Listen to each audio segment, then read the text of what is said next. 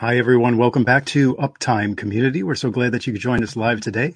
Today's date is April 4th in the year of our Lord 2023. I'm Greg Messina, and if you are new here, we are a community of believers that are actively studying the Holy Bible and looking forward to that glorious appearing of our Lord and Savior, Jesus, the Christ, the way, the truth, the life. We want to make this an interactive forum, so we do welcome your questions and your comments today. If you don't know who Jesus is, we do encourage you to get to know him today. I do have to give you the bad news first. Bad news is we're all sinners. We all fallen short of the glory of God, and we deserve eternal separation from God and his blessings. The good news is our debt or sins have been fully paid for by the finished work of Jesus Christ on the cross. He died for our sins, was buried, and was the only person who has risen in a fully glorified body on the third day. If you believe in your heart that this has happened and trust in Jesus as your Lord and Savior, you are saved from eternal damnation. You'll begin to start wanting to live for Him and not for the world. As Scripture states, we become ambassadors, ambassadors for Christ. Amazing. We welcome back Paul Adams with us, um, but of course, we do uh, bring back our usual uptime panel. And uh, we are happy to have Paul Adams back with us. Uh, we don't have Michael uh, Pels on with us tonight, and uh, uh, Brother Bob Hagan can't make it either. So we do welcome back Brother Bob Barber. Welcome back, Brother Bob. Hey guys, my dogs are barking, so I'm turning muting my mic. So, so. all right. Well, the dogs are yeah, well, those dogs are invited. Let's, let's put it that way, right? your your dogs are invited. Um, we bring back Kevin Hookman. Welcome back, brother Kevin. Hey, glad to be back, guys. Yeah, and uh, of course, brother Paul Adams. Go ahead, brother Paul. Uh, it says here the host has muted my mic. I don't know if you can. Uh... Oh, we can hear you fine. Yes, I muted you for for a moment, only for a moment time, but brother, I'm not going to mute you for the whole uh, broadcast. Don't no, worry. No problem. Uh, I, I, I, have a deep love uh, for the Lord Jesus Christ, as you are well aware. And I also have a very uh, special spot in my heart for all of you, brethren, you know, uh, who have put so much effort, so much um, energy into your testimony, into your accounts all these years. Uh, Bob has been at it for 10 years. Um, and so it, it, it's really amazing for me to to be amongst people like yourself that are so dedicated to witnessing uh, for the Lord. Um, you, you all have brains that uh, are are beyond compare. You you can analyze things, you can dissect things. You're versed in the scriptures. So I, am so uh, delighted to be amongst you. Thank you, brother. God bless you. And uh, yeah, we thank you all for coming on. We have verse of the day from BibleGateway.com. And this is Ephesians 1 7, in whom we have redemption through his blood, the forgiveness of sins, according to the riches of his grace. Hallelujah. Um, Passover begins Wednesday, April 5th. Tomorrow begins at sunset. Ends third, Thursday, April 13th, nightfall a lot of anticipation during this time, especially for us as believers, especially with the symbolism, the resurrection of Jesus Christ. Uh, we are, um, you know, we, we, we come here together uh, just to talk about these kind of things, specifically in the uh, the topic of the rapture um, of the church. But um, of course, Brother Bob has been putting out his videos, and hopefully, you've been watching his channel and the latest what he's been pulling out, putting out and uh, mm-hmm. yeah, it's it's been great, brother Bob. You've been very encouraging. Um, we hope we're being encouraging, and you're blessed by these webcasts, these podcasts, and um, yeah, God bless you all, and for for coming on and and uh, listening mm-hmm. and watching today. Go ahead. Certainly, it's an exciting time, isn't it? Oh, Passover's yeah. tomorrow. Yeah, I know a lot of people are going to be celebrating it this weekend. That's just the way they are, you know. But you know, there's something very interesting about the whole thing about Jesus and the Passover. The fact that the whole world, for the most part, honors Passover. You know, all the public schools, all the public schools in this country, mm-hmm. they get Good Friday off. Okay. So there's one thing that they're doing right. They're still recognizing the death, burial, resurrection of Jesus Christ, whether they like it or not. Okay, so what a time! And I think I talked about this on on John Boucher's show. Is what a time it would be. I mean, it would be an actually a great time right now for the rapture resurrection to happen around Passover or even this weekend because the whole, like I said, the whole country and the whole world is recognizing the death, burial, resurrection of Jesus Christ. Mm-hmm. So I, I think that would be like the best time for the rapture resurrection to take place. Okay, because everybody's going to be thinking about Jesus at this point, one way or another. Uh, the other thing is, uh, from what I heard here, they are planning to reveal to the world the Ark of the Covenant, according to uh, Jewish news agencies, and uh, that that would be tectonic. I mean, uh, you know how powerful the Ark of the Covenant was during the Old Testament, right? How it decimated armies.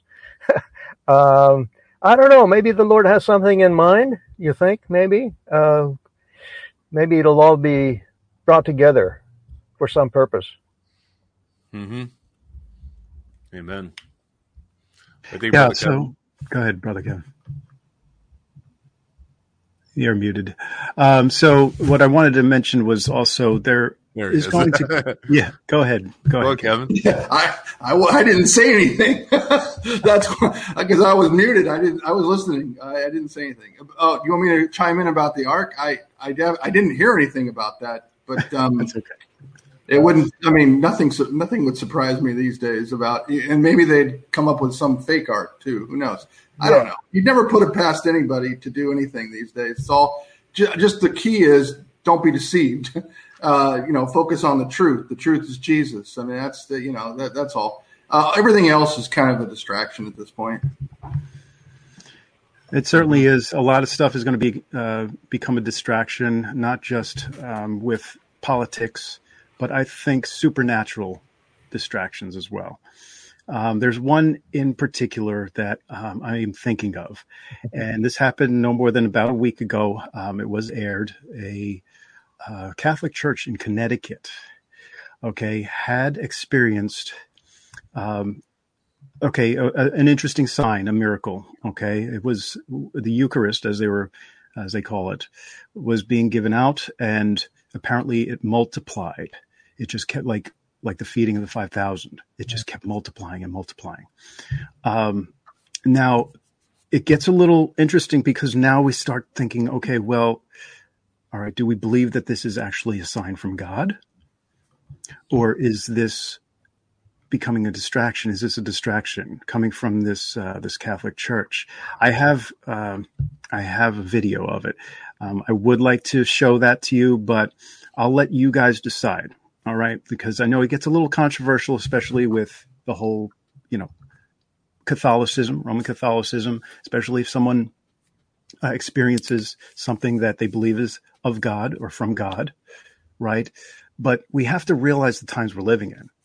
And especially in Second Thessalonians, right? Specifically in 2 9 through 12, I can think of I could think of that right now, um, where it talks about even him who's coming is after the work of Satan with all power and signs and lying wonders. Mm-hmm. mm-hmm. Now, uh, I will play this and then we'll we'll discuss. Uh, but uh, I do want to let you know we'll we'll be gentle with those who obviously may believe that this is something that is coming with God. I don't know who's watching, who may be coming, who's in that area, but uh, I, we can discuss these things and say why we believe what it is that we think it is. Okay, let me just start playing this now. This behind me is St. Thomas Church, and this is its former Reverend, Michael McGivney. He's already had one previous miracle attributed to him, and confirming a second could put him on the path to sainthood. We had something happen. That's St. Thomas pastor Father Joseph Crowley addressing his congregation just minutes after an apparent miracle at Sunday Mass. What happened is our Lord multiplied himself. Fox 61, the only station allowed inside the church just days after the Eucharistic wafers, which Catholics believe transform themselves into the body of Christ, reportedly multiplied in a serving vessel called a ciborium during communion. a very cool uh, miracle. There's no doubt. Um, I have no doubt. And neither do parishioners. Just feel it in your heart. Just feel it in your heart. You how can you look at everything that's going on and not believe? Jean Beck says it's a moment she will carry with her the rest of her life. She lost her mother just two days before. And it was such a glorious, wonderful, joyful thing that it brought peace to my heart because she was a parishioner all her life here. The Archdiocese of Hartford told Fox 61 the investigation into the reported miracle will take at least two weeks it surprises me. I hope it's real.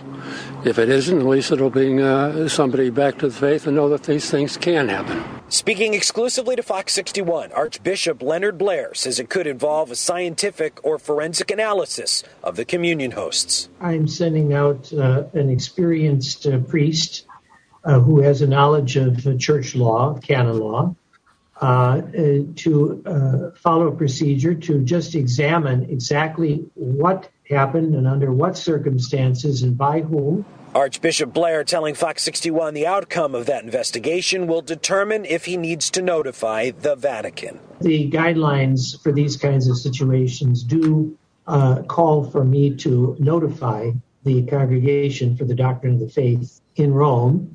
Throughout the 21st century, there have only been four Eucharistic miracles recognized by the Catholic Church. The most recent, Poland, 2013. A host fell onto the floor. It was put into water to dissolve, but instead started to get red streaks. Those streaks were analyzed and found to contain fragments of heart muscle.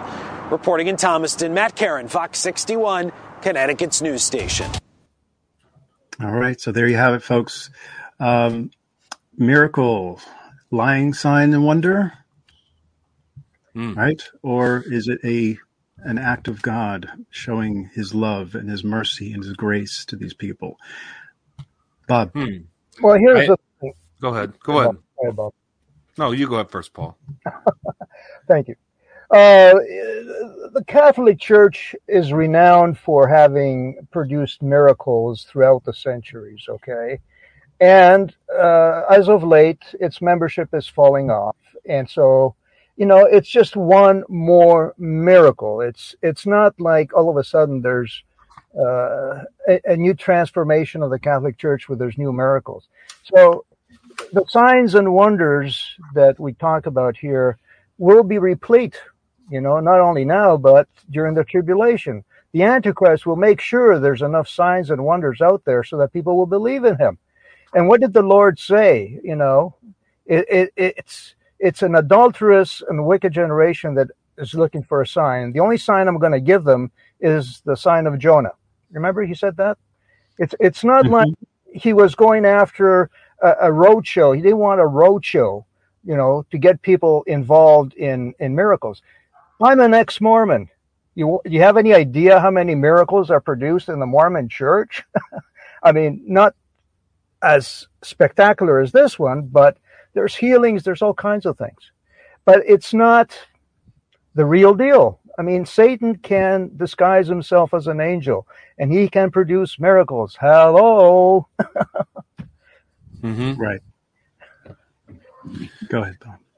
I say another. Uh, I also remember when a miracle of a they claim it was a miracle of a host took place. It was involved with the. Uh, I have to make sure I get this right. Is either with the, those children of Fatima or Garabandal. I think it was Fatima. Mm-hmm. And uh, basically, what happened was she was like in this trance, like oh, looking up like in this trance, and they caught it on film where the uh, a host appeared on her tongue and then she swallowed it. Okay. Now that took place, but that miracle was prophesied by a demonic spirit, which was that Lady of Fatima apparition. Okay. So the fact that this miracle took place dealing with a, uh, a, Catholic, a Catholicism type deal, dealing with hosts, and it was tied to that false spirit, that Lady of Fatima apparition, which I believe was the devil, then I think that discredits all their miracles that they're having dealing with these hosts. And I think you're right, Paul. They're seeing they're they're seeing their um their membership dropping off dramatically. Okay. So I think the devil's going to try to, you know, try to drum up some new membership mm-hmm. by doing some miracles and claiming, yep, only miracles happen here in our church. Not true, because the church I went to, right pretty close to here, my home, uh, Family Christian Center, I saw miracles there all day long, every day. Okay, not just some host with some blaney, you know, veiny uh, blood marks on it. Mm. Okay, people actually getting healed, standing up, being paralyzed. People get healed of cancer. I got a friend of mine got healed of cancer. Okay, that night. So yeah, I don't think their little host miracles can hold a stick to you know the the church I was going to, anyways. You know. Yeah, especially the symbolism of the Eucharist and what it really stands for. And you know, there th- this isn't this is it seems like it goes beyond just symbolism. They're literally saying they are partaking, eating the bread, eating his body uh, when you're taking the Eucharist. Um, and I think, you know, as a former Catholic, I, I, think there there's a number of things, obviously, that I found um, that go against Scripture, and certainly, um, I really knew that I needed to stay away. I needed to go away from that church, get away from that church. Um, it is a religion. Um, there are a number of interpretations of Scripture that I realize after reading the Word that I I don't want to have anything to do with it. Um, and you still have people in Catholicism, your family, your friends, who will look at you like, "Why? What? What? What is the problem? What's the difference between what you, you know, how you worship and I worship?" There's right. actually a huge difference, and one of those is the the salvation message, right? Um, they they go by works. They go by works, don't they, Bob? Well, and another thing, just to reaffirm what I just told you, demonic forces will, you know, manifest miracles in certain situations like that to reinforce to reinforce their demonic doctrines. Like the Bible says, in the last day there will be doctrines of demons and devils, and there are. There's tons of them. Okay, Catholicism is one of them. And what they'll do is they will work do works in the spiritual realm and manifest to the natural to reinforce their doctrines. Perfect example, this host. But another great example was my father-in-law. You know, you guys know he passed away uh, a couple months ago from uh, lung cancer. Okay, and I was at the, my mom's house, and I went there a few times when he was there. And you know, Catholics believe in purgatory, and they believe you pray for the saints who have died and they're in purgatory, and the more you pray for them, eventually God says, "Okay, that's enough work, that's enough prayers." They get out of purgatory. Okay, so that's what they believe and so my mom, the uh, like a day before he passed away, okay, my mom was in bed praying for the souls in purgatory, and he was laying there like almost about to die. And what happened was all these people started flooding into the, the room. They're spiritual people. They all flooded into the room according to his account and they flooded into the room begging for prayers and begging for prayers for get me out of purgatory please pray pray pray. We're almost there. Get us out. And the whole room got filled up full of all these people. And he said to my mom if you don't stop praying i'm going to die because all these people are in this room asking for prayers. Hmm. okay? And then my mom stopped praying. And then uh basically and after that my mom continues every time my family gets together she tells that story which everyone's like, wow, what an incredible story. Must be true. And I'm like, you know, those are just demons doing their job in the spiritual realm to reinforce that false doctrine. Okay, so she was praying, and guess what? They showed up and did what they did to reinforce that doctrine. So this host appearing and every other miracle that comes out of that church is just going to be demons working in the background, pushing through the veil, making these miracles happen. Yeah. And uh, you know, Kevin's no stranger to coming out of uh, religion. Uh, I want to say false religion, um, if I may be so bold. Um, of course, he was not Roman Catholic, but you were Lutheran, weren't you, Kevin? Yeah, yeah, I was. And I mean, and I said it before, there's a lot of really good things that I learned there. Um, but at, at a certain point, um, there just wasn't there just wasn't anything more. It, it it basically was here's all here's all the stuff that we can teach you about the Bible, and then they kind of stopped there and they were like, how, what, how do you practically use that for today? There was really no discussion regarding end time, certainly not end time. Vacation barely made a, a, an appearance every once in a while. So, um, you know, it was more about um, just the the tried and true uh, Bible stories, and then the pomp and circumstance that goes around the worship. So, um, in that way, it was uh, there was a lot of Catholic influence um, in that. Um, but you know, like I said, the foundational elements of of the faith were there, and uh, without that, if I would have had nothing, I think that I would have been worse off. So, uh, you know, but at the same time, I didn't stay there forever either. So there, there was a reason, you know, there's that reason for that. So, you know, I, yeah, I, it's, it's interesting because with, with, with these churches like Catholic Church, Lutheran Church, and them, that they have their doctrines, they have their, their, their man, it's, it's man-made traditions, man-made rules, man-made things like what you're talking about, Bob. I don't see purgatory in the Bible at all. I certainly don't see praying for the dead in the Bible at all. So the, these things are are are made up, you see. And what the and, and the problem that I have with that is that they put those man-made made up things on the same pedestal as actual biblical doctrine and sometimes even higher. Um, you know, the, the incessant prayers and things like that we talked about before. Um, you know, things like that, where it's like that's what they're focused on. And of course, the works based salvation that you're not justified Im- immediately when you accept Christ, but you have to accept Christ and then do works to earn your justification. It's just it's just wrong. It's just plain flat out biblically wrong. And, and then it's man, man made and made up. And they put that above everything else. And that's where you get into the religion aspect of it.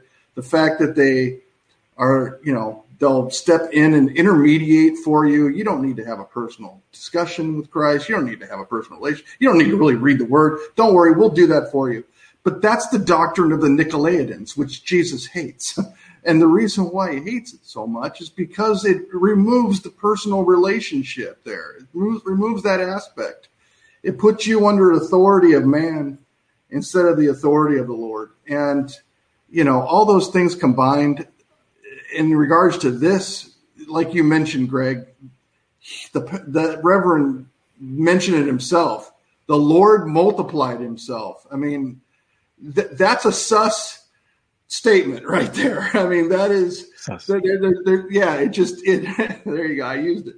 They, it, it just, it, the, the, the ping goes off at that point. You're like, hmm, I don't know. And so it just does, the fact that they, they think of it that way is, uh, you know, and then this is linked to that. It just already starts the, you down a path of, of thinking that this is probably not from God. Um, I mean, uh, we don't necessarily know 100%, but we've got to test the spirits. And I'm sorry, but the Eucharist is not about eating Christ's body. Okay. It's not about eating his actual body, that his body is transformed into the wafer and that you're eating his body. That's not what it is. You're doing it in remembrance of him, that he gave his body, that he gave his blood for us. That's that's different than than actually consuming somebody's flesh and blood. And uh, you know, it's interesting because the Bible even had an episode in there where he talked about that, where people, his some his disciples were not his twelve, but his other disciples were there going. Are you saying that we need we need to actually eat you like a cannibal? Right. That's and, hard teaching. yeah, say. that's hard. Hard that's teaching. Right. And guess what? They they left. And then what did what did Jesus say about them? They were never of us. See, they just didn't get it. They, they didn't, they didn't understand the, the, symbolism of it. And so, yeah, it's it, it, I, I don't know, Greg. I, I think that that's a it's an interesting subject and it's an interesting video. Um, a lot of you, both of you guys said maybe they're going for a church drive with this, right? Maybe they're they're trying to boost their numbers saying, "Oh, well, look at this church does miracles. Where else you going to go? Right? This is the place to go." I mean, I, who knows? Who knows the motivation behind, except for Lord? Okay, um, if you'll give me about two minutes here, I got a couple of scriptures I want to share with you. But the, the first thought that comes to mind here is with this Eucharist thing and all the pomp and ceremony and the rituals, you know, uh, what they're trying to do is try to unify man with God. They're trying to converge the two. They think that by eating the blood and uh, the body of Christ, you're going to be one with Christ. Christ is going to be in you. You're going to be in Him. You know, all that kind of thing that uh, we're supposed to be focusing on through prayer and through scripture study and through our relationship, our personal relationship with Christ the Lord and our Heavenly Father. So a couple of scriptures that come to mind is Genesis 5:24. Uh, and Enoch walked with God, and he was not, for God took him. Okay? Enoch had no Eucharist. Enoch had no pomp and ceremony in his life, but he walked with God. He was one with God. He was his friend. He was, uh, he had a relationship. He was intimate with God. He talked with him just like I'm talking with you right now on every subject. Okay, that, that's the kind of relationship God wants. Now, the other scripture we have here in Hebrews 11:5, by faith Enoch was taken away so that he did not see death and was not found because God had taken him. For before he was taken, he had this testimony that he pleased God. Okay? It wasn't some priest that told him, Enoch, please God. It wasn't some monk. It wasn't some sister out there or pastor or preacher. It was God himself who told him in his heart, you please me. I'm going to take it. And that's probably one of the first and few instances of a rapture because he did not taste death. Okay. And, and, and, this is the whole crux of the matter here. We are trying to be the bride of Christ. Now, if you, if you, how many of you brethren are married? Raise your hands. Uh, I'm not, but you know for a fact that your, your sweetheart has to love you when she comes up to the altar to be married to you. She has to cherish you. She has to have a passion for you. She, you know, she's just not any old dame you picked off the street, right? So this is the kind of relationship God wants with us. He wants an intimate relationship so that we can be one with Him and be His bride. It's, it's as simple as that. For me, it's very, very simple. It, mm-hmm. it has nothing to do with pomp and ceremony. You know? Amen. Very good. Amen. I'd like to make a comment on this. Uh, someone made a comment right here since we're talking about all that. It says, My biological mom sadly is involved with the Roman Catholic Church. She wouldn't even attend my wedding and told me when I go into labor with this baby, God won't protect us. now, I know how you feel. My mom, my biological mom, she is the one that's hardcore Catholic. In fact, she's so super Catholic that she actually ran an organization called the Blue Army, which was a form of a, a promotional platform for the uh, statue of the Lady of Fatima and all that stuff like that. So with that being said, I had a talking, moving statue in my house. I was paraded all over the country in the Western nations and in Eastern nations. And when it wasn't paraded, it sat in my living room. Okay, when I lived at my mom's house, and uh, I felt so uneasy about the thing. I didn't understand why. Had my cousin, he saw it moving, giving them dirty looks and everything. It was just wow. Okay, so if you think you got it bad, I had it bad with her and no matter what I try to tell her, though, what's messed up is she just can't seem to get past the fact that you have to worship Mary, which is scary. Okay. Mm. Yeah, Jesus is great. He did wonderful work for us, but man, you got to focus on Mary. And he was like, You're not focusing on the blood of Jesus Christ. That's why you go to heaven. I mean, you are focusing on what you have to do to get out of purgatory. You're not you're not trusting in the blood, are you? If you're trusting in Oh man, I hope somebody prays for me so I get out of purgatory. You're not trusting in the blood, are you, Paul? No. Okay.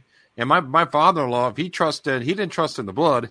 He trusted a scapular he wore that I guess an apparition of Mary told somebody in the 1400s, hey, if you wear the scapular, when you die, you, Mary will come and get you the first Saturday after you die and you're in purgatory. Okay. So that all started there. That same apparition probably fooled those farmer girls in uh, Fatima and also Garabandal. Okay. So, and on top of that, my my mom, when she came to my church, I wasn't at a Catholic church when my sons were my sons were born. They they weren't baptized, but our church what they did was they dedicated them to the Lord.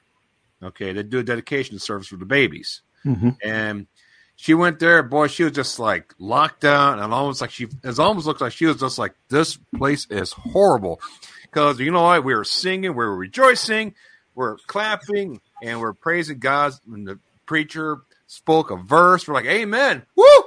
You know, we did all that stuff, and she was like, "What's going on? This is this is messed up." Okay, I guess everybody in heaven, when you get to heaven, we all sit there like this, very quietly, and you have see that. somebody in the background going, "Oh, dee, oh, dee, oh." you know, that's what heaven's all about, right? It sounds like a bunch of idols to me, Bob. It sounds. That's. Yeah. I mean, it's just you mentioned one after one thing after another after another, and it's just like, just like before when Israel fell into sin, they would worship wood and stone idols, and it's like those that that cannot breathe and that are not alive, and it's like put your trust in this object, put your mm-hmm. trust in in, in in in this doctrine or whatever, and it's like. How about push your, put your trust in the living Christ? How hmm. about that? I mean, how about try that? You know, and and the and the simple fact that this woman said that, I mean, just goes to show you how deceived you can ultimately be when you go down a path of of re, any religion. You know, you you can just get get so far down there into man-made things where you're basically now condemning your your grandchild. I mean, even non-believers don't do that. Uh, so you gotta you gotta wonder where her heart and her spirit is at that point. Um, certainly, um, her religion didn't bring her to to peace and love, did it? I mean, that's not a loving spirit. Absolutely not. No. That's really sad. I'm sad to hear that, and um, you know, I, I also saw another person in chat saying, "Yeah, I had a friend or a relative or whatever said I will never ever be born again." That I, I, that's not a good. That's that's not a good aspiration. I mean, that's that's really um, that's That really does not sound good. yeah. That does not sound good. It's that does not sound good. it's really a Um, shame, isn't it, uh, that you go Yeah. down that far where you're just where you're going to basically um, quench the Holy Spirit is what you're doing. You're just, Yeah. you're just saying, no, I'm not going to be filled by you. I'm not going to be born again. Brethren, I, I just want to ask one little simple question here. How many of you every day, multiple times a day, pray that the Lord comes back quickly? Oh, almost all the time. I mean, Yeah. Okay, almost I- nonstop, right? Under every breath, basically. yes. It usually happens like after I, I watch some news piece, yeah, something that Biden says or something's going on in China. please. I'm like, Lord, Okay. please come back. The fact that they're coming out with a Barbie movie too, I was like, you know, come on, we can't, we can't, Yeah. we can't have this We can't have that. No. Barbie Nobody movie. wants that. Exactly. That's for right. I'm just kidding. Okay, Okay. The, the reason the reason I'm going I'm going somewhere with this, okay? Because if you look at Luke 18, okay, and verses six to eight, um, this is about the the parable of the unjust judge, you know, who wouldn't listen to this widow. She was importuning him nonstop, knocking on his door day and night, trying to get her case in front of him. The Lord the Lord said, "Hear what the unjust judge said." And shall God not avenge his own elect who cry out day and night to him, though he bears long with them? I tell you that he will avenge them speedily. Nevertheless, nevertheless, when the Son of Man comes, will he really find faith on the earth? I bet he won't because most people will be attached to their idols, to their ceremonies, to the Eucharist, and everything else that goes on with this, you know, circus out there. And they won't have a relationship with the Lord Jesus Christ. They will not be begging him day and night to come back. They will just be, you know, business as usual, just like as in the days of Noah, days of Lot, you know, eating, drinking, uh, building, selling, uh, just not a care in the world. As long as I'm going to church once a week and as long as I'm taking that Eucharist, well, I'm good to go. Oh, sure. Mm-hmm. you know what's interesting, yep. Bob, is we talked about this transitionary period, right? The blurring of the lines between the age of grace and going into the tribulation and how close we are. Um, and the fact that, the fact that many of us are are are calling out for the Lord's vengeance not not on people who are like directly harming us and killing us right now, although that is happening in the world and has happened for two thousand years, but uh, certainly not in the in the way it will happen in the tribulation. But I just noticed, Bob, that like lately, a lot of people are basically saying, you know, the Lord needs to come back and dole out His wrath on the people who are basically just turn their backs on the truth and will not repent. And we see that in, in the passages in Revelation about how the how the people that are here, yes, some of them will repent, and um, and some, but many will not as well. And we, I, I think that every day, Bob, it's just like more and more so. It's just like the Lord has to come back soon. Otherwise, there will not be no flesh saved. Uh, there, there, there will mm-hmm. be no possibility of actually having anybody uh, call on him to return. That's a great point. They, they, won't exist. Yeah, that's great. Right. Exactly. There will no flesh should be saved unless he unless he comes back because yeah. you know back in the days of Noah, almost all the flesh was gone except for Noah and his family. That's what right. the Bible said that his genealogy was perfect. So they put him in the ark, saved them, wiped everybody out. And then what happened at Tower of Babel? Repeat. You had uh, Nimrod. Bible said he became a mighty hunter. He was human that became Nephilim. Okay, mm-hmm. So something happened with him where he was able to elevate himself to a Nephilim physically, and I think that's why they the whole Desert Storm took place. And I heard they went into Iraq mm-hmm. to get the body of Nimrod because they need him. Something within his DNA is the answer they're looking for for converting uh, humans to uh, to Nephilim. And now here we are today. The modern Tower of Babel, which is not a tower now, it's a manifestation of a global grid of con- tyrannical control, mm-hmm. which would be the beast system, which is a is a type of Tower of Babel, one world sure. global unity. And uh, you're talking earlier there, Paul, about how how are they going to change everybody on Earth to a Nephilim? Well, they already got the first uh, phase done with the shot to the arm. Mm-hmm. Okay, that was the first phase, and it's kind of like a grounding phase. And I heard that those who got it, if the if the body accepted it, then they're positioned for the next phase.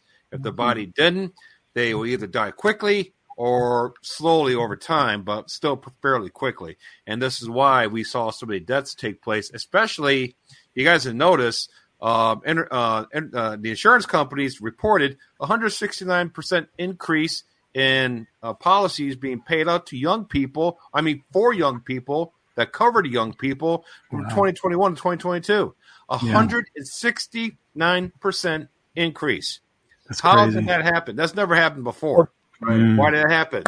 Going back, going back to what Kevin was saying, you know that those days uh, would be shortened, or or else nobody would be spared, nobody would be saved. Right? Mm-hmm. Here's a question, and perhaps you can enlighten me a little bit here. Okay, when we're, we're talking about the, the days being shortened, now obviously the good Lord knows everything from the beginning, okay? But when was when was this shortening calculated? Was this done it, during his age? Will it be done during the tribulation age? Like there, will be a conference up in heaven, or or will it be, will it be the uh, the effect of our prayers down here? People pleading with the Lord, and I want to give you one one scripture here, Second Peter 3, 11, 12. Uh, since everything will be destroyed in this way, what kind of people ought you to be? You ought to live holy and go- godly lives as you look forward to the day of God and and speed. It's coming. Speed it's coming. In other words he's saying it, it, it's not just good enough to be looking forward to it but you also have to speed it's coming. So i'm getting the sense here that the prayers uttered by saints now will bring on the rapture and possibly during the tribulation those prayers will bring on other miracles, other manifestations. Certainly not the second coming before it's due, because we know it's seven years that have to lapse before the Lord returns the second time, right? But so what, it appears as though in Revelation 8 uh, 12, and Greg, what, what did you want to talk about this first? Oh, no, this is what he brought up. This is what Paul oh, bringing okay. up. Mm-hmm. Yeah. Um, Go ahead. So, yeah, Revelation 8 12, you can bring that up. Um, it's the fourth angel. And the fourth angel sounds a trumpet, and a third of the sun was struck, and a third of the moon, and a third of the stars, so that a third of them turned dark. A third of the day was without light, and a third of the night. It, it, it appears to me, though, is that this this is where the days are shortened. It, it, it, seems like that it would be too much of a coincidence since Jesus talks about that um, and he's, he says this in, in both Matthew and Luke that um, that the days will be shortened. Um, so, and he's talking about it when you know when the end times. It's it's not something he's saying is going to happen imminently. He's saying w- w- when these things take place, and he's talking about also the abomination of desolation in there as well. So, the fact that this is there in the fourth trumpet, in you know pretty into Revelation past the seals. Um, now, whether or not you believe they're exactly the same time that the first seal and the fourth seal lines up with the fourth trumpet or whatever, that's not the point. The point is not the very beginning. It's somewhere down the road. This is after the martyr. This is talked about after the martyrs. Now, I'm not saying that Revelation is exactly, um, you know, chronological because it's not. We know that. But at the same time, though, this is kind of deep into it, and the fact that it talks about a third is not shining and a third of the night and a third of the day, I mean, that is giving you know specific examples of how something is shortened. Yeah. So it God's not the author of confusion. I don't think that he's trying to to make us jump through hoops to try to figure this out. I think it's pretty much laid out right here, and that's when the days are shortened. Mm-hmm. And um, now I'm not saying that the seven years in terms of the number of days are going to be shortened. But the fact that the, the but the but the length of time in a day is going mm-hmm. to be shortened. And Bob, that you've mentioned this on a bunch of your videos, that can explain a lot of things um, mm-hmm. uh, of exactly how we can get to 2030, for example, and still have seven years, but not start in 2023. So you can have those same number of days less hours and then basically get yourself out to that same point in time. So yeah. it's a, it's an interesting topic, and I think Bob's done a really good job to explain how a shemitah is like above, um, you know, the, the 70th week, uh, which is above the tribulation, right? So it's uh, mm-hmm. it's it's it's kind of, or is it tribulation and then 70th week? I don't know. You got a good slide on. Okay. All I remember is that those things are contained within each other. It's almost like a, a nesting doll where you've got the big container and then you have something inside of it and then something inside fits there as well. That's a great point. Yeah, yeah the seven year tribute, uh, the Shemitah cycle is the housing. Right. Okay. And then within the housing, within the framework, you have the time of uh, the tribulation activities. Exactly. And those activities can be shortened. And like you're saying right there, you know, we know Satan already knows that he needs seven years of 24 hour days in order to execute zero yeah. flesh on the earth. He's not getting it, is he? And no, he's not getting it. And that's no. why, like, like, I said about the Tower of Babel, God intervened because if he didn't intervene in the Tower of Babel, there would have been no flesh to have been saved because Nimrod would have wiped them all out. God intervened with the flood of Noah because if he didn't, all the flesh, even eventually Noah and his family, would have been wiped out. Let me make a point real quick, Bob. Um, yeah. On, on that, on on Satan and, this, and the timing.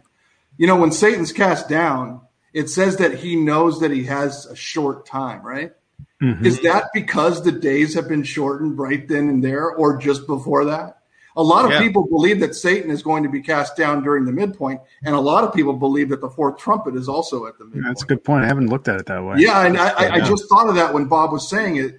Is that Satan mm-hmm. thinks he's going to get seven years of twenty-four hour days, but he's not. And then when he is cast down, he said he knows he has a short time. It's well, short if time. you know you have a short time, it's shorter than what you thought it was going to be, isn't it? Right, exactly. And you know, to make a well, I like to say like what Paul said though in the book of Peter about praying the the speed, okay? Because our prayers do um, usher in the wrath of God on the earth for three and a half years, however that works out. And those prayers, we see it manifest under the altar where everybody is compiling as they die in the first three and a half years, and they are praying for their blood to be avenged on the earth. So they're praying, they're crying out. But it's interesting though when you read uh, Revelation eight twelve, uh, I think it was eight twelve that you read. If you go back a few verses to eight five, something very interesting that kind of goes along with what you're saying right there. And it says, "And the angel took the censer and filled it with fire of the altar, and mm-hmm. cast it into the earth." Now, this initi- what he's doing here is initiating the three and a half years of God's wrath. Okay, but listen to this. It goes on to say, and there were voices and thunderings and lightnings and an earthquake. Okay. So there were voices within that vial, that censer he filled. There were voices that manifested. So Makes are sense. these voices being turned into a weapon during the three and a half years like of God's it. wrath? Is it God's wrath or is the fact that God's taken our prayers from those on the altar and those on the earth he's taking those prayers, turns it into a weapon, and then uses it for his wrath. How about that? Well, go go back go back to three and four, Greg, because um, this is the, this is the context of that. Another angel had a golden censer came and stood at the altar. He was given much incense to offer with the prayers of all God's people on the golden altar in front of the mm. throne, throne. The smoke of the incense, together with the prayers of God's people, went up before God in the angel's hand that's when he takes the censer and fills it with the fire. So yeah, Bob certainly contained with that uh, are the voices, right? Are the are the, the voices of the prayers that that are there, and those and you know those prayers are are are not uh, you know I'm sure a lot of them are like Lord, t- get as many as you possibly can. But there's also many prayers there under that altar for vengeance, isn't there? Oh yeah. Um, because uh, you've got all the tribulation saints that are, are, are basically calling out for the vengeance. So when that goes down, that that is not a um, it's not a really a friendly fire, is it? It's no. it's it's it's not uh, it, it's not all you know all butterflies and rainbows at that point. It is um, it, it starts the, the the bad stuff, which is basically the, the the first angel sending down hail and fire mixed with blood. So that, that that's what's to, that's basically this is is the pre the pre show. so it's going down there and it's just starting it all up with these trumpets, and uh, it certainly seems like it's uh, you know it's definitely as a result of um, the perfect timing of God's plan along with the prayers yeah. of everybody who's up there at, at, at that point. Folks, we see your comments, we see your questions. Just let you know we are going to get to them in a little bit. Okay, you can put them down. Uh, Chef Johnny, Tina, Name Watcher, we have all your your questions. Okay, we'll get to them in a little bit. Kevin, Kevin, you're spot on. You're spot on. You're spot on. And I've got something that dovetails very nicely here with what we've been talking about. It's in uh, Second Thessalonians uh, two, verses nine through eleven. Okay, I'm going to read it out to you. Uh, the coming of the lawless one uh, will be in accordance with how Satan works, not how God works, how Satan works. Mm-hmm. He will use all sorts of displays of power through signs and wonders that serve the lie, mm-hmm. and all the ways that wickedness deceives those who are perishing. They perish because they refuse to love the truth and so be saved. For this reason, God sends them a powerful delusion so that they will believe the lie, and so that all will be condemned who have not believed the truth but have delighted in wickedness. In other words, the prayers of the saints, along with the will of God, is that okay? So you you people down there want to believe the lie? Fine. We're going to send you some delusions now. Get ready, and Satan will have free reign with you. Mm-hmm. Yeah. Yeah, and this is like what I was talking about before when we brought up the situation with the Catholic Church. Um, now, uh, you know, it is interesting that they know they were going to contact the Vatican about this or potentially let them know about it. We'll see what happens, how big this gets. It it may just fizzle out. It may be that the entire world is focused on this event and this this miracle. Now, if that's the case, as we we would see that progress, uh, we have to start wondering what is going to be, where is it going to go from there, and is there an agenda attached to it? If there's an agenda attached to it, it's very clear to me that it's going to point to Roman Catholicism as being a uh, a, a main uh, a point there to to focus on as as a Right.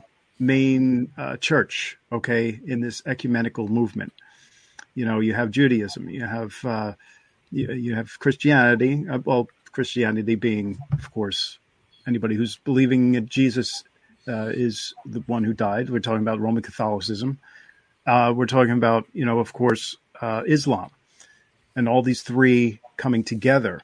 Now, don't forget, Islam. You know, Muslims do believe uh, that you know they they know who Jesus is, but they just don't believe him as being Son of God, being the Savior.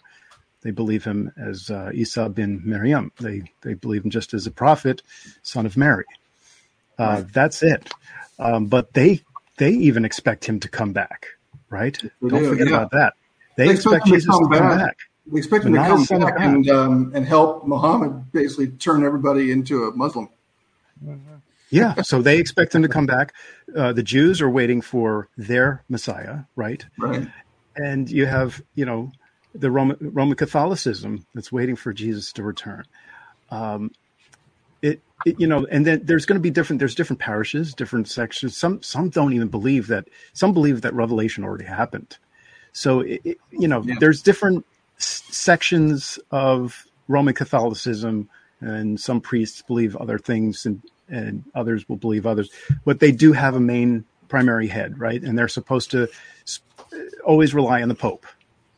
Well, you know what's Uh, interesting, Greg, is that even some within the Catholic Church, even some at some of the higher ranks of the Catholic Church, believe that the higher ranks of the Catholic Church are pure pure evil. that that's what's amazing to me is that there are people within the Catholic Church who actually know that the Catholic Church is ultimately going to to be that persecutor of of believers. Uh, Mhm. they, they, It's it's amazing how they how they still stay there, but God must have a, a reason to have them there. Uh, maybe they're the ones who are just like are part of the restrainer restraining force that that because we know there's evil inside of of the Catholic Church. Um, something's restraining it from being t- completely manifested, right? So, I mean, don't put it past God to use restrainers within the Catholic Church as well. You know, um, it, we- we have to keep it as simple as possible. I think, you know, when the Lord said that uh, unless somebody enters the kingdom as a child, you know, he can't get in, and uh, he gave he gave these people the two great commandments. Okay, love the Lord your God with all your heart, mind, soul, and strength, and your neighbor as yourself. And now I'm referring to another scripture here in uh, what is it now? It's in uh, Mark 12, Mark 12, verse uh, 29. Um,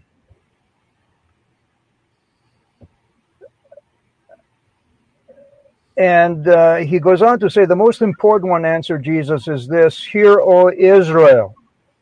Okay, the Lord our God, the Lord is one. Love the Lord your God with all your heart, with all your soul, with all your mind, with all your strength. The second is this love your neighbor as yourself. There's no commandment greater than these. Then this guy who was listening to him, okay, to all this, okay, and that would be all you people who are listening to this right now out there, okay? You're listening to this, okay? Because he just gave you the two commandments. He said to the Lord, Well said, teacher. The man replied, You are right in saying that God is one and there's no other but Him. To love Him with all your heart, with all your understanding, with all your strength, and to love your neighbor as yourself is more important than all burnt offerings and sacrifices. And now, verse 34 is really what knocks it out of the ballpark, okay? when Jesus saw that he had answered wisely, he said to him, You are not far from the kingdom of God.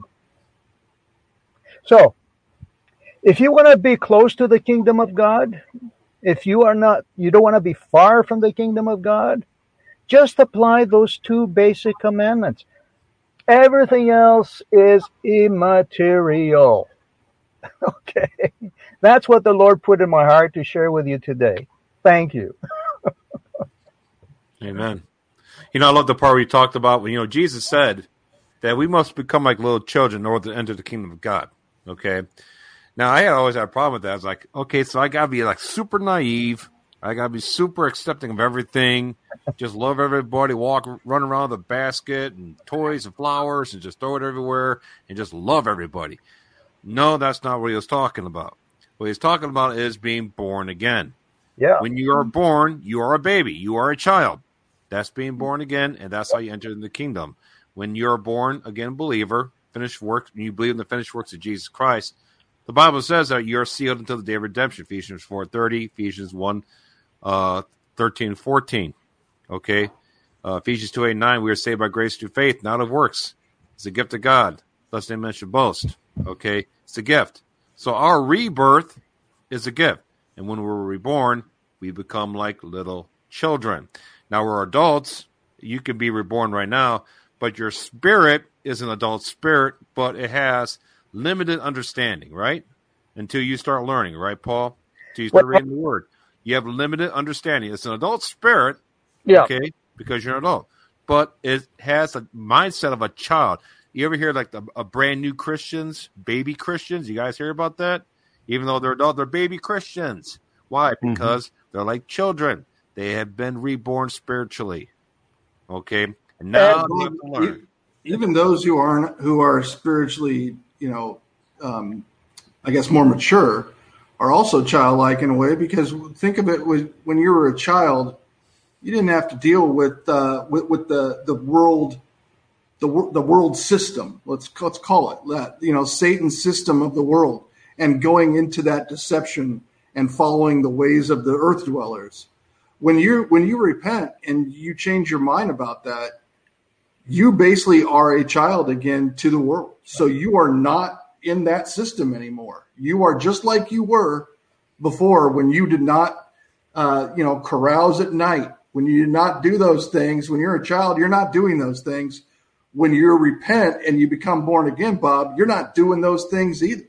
So you you've got to go back to to to where you were, uh, you know, beforehand. Before you you went into the morass and went down into the world, you've changed your mind and say, I'm not going to go there anymore. And you cannot enter the kingdom of heaven if you're in that morass. There's just no way. You, you, you are doing things that are that are absolutely keeping you out of the kingdom of heaven at that point. Now, listen, it's not about salvation. The kingdom of heaven is a little different, but that's for a different topic for a different day. But the point is, is that if you want to enter the kingdom of heaven, that is a that is a, a special relationship that you have just like the, this verse what you know i love the end of this. He's or not not this verse. I do love this verse though greg.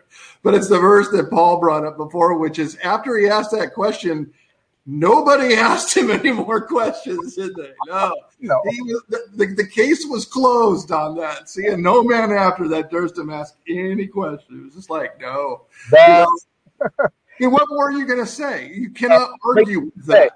i mean there's no no point. Not much. I want to thank you, Kevin. I want to thank you so so much for making that distinction that we have to uh, shift, you know, shift away from the world. You know, Yes. like disengage because I was deeply engaged, you know, with politics, with this bug, uh, and, and a whole bunch of other things right up until December 2022.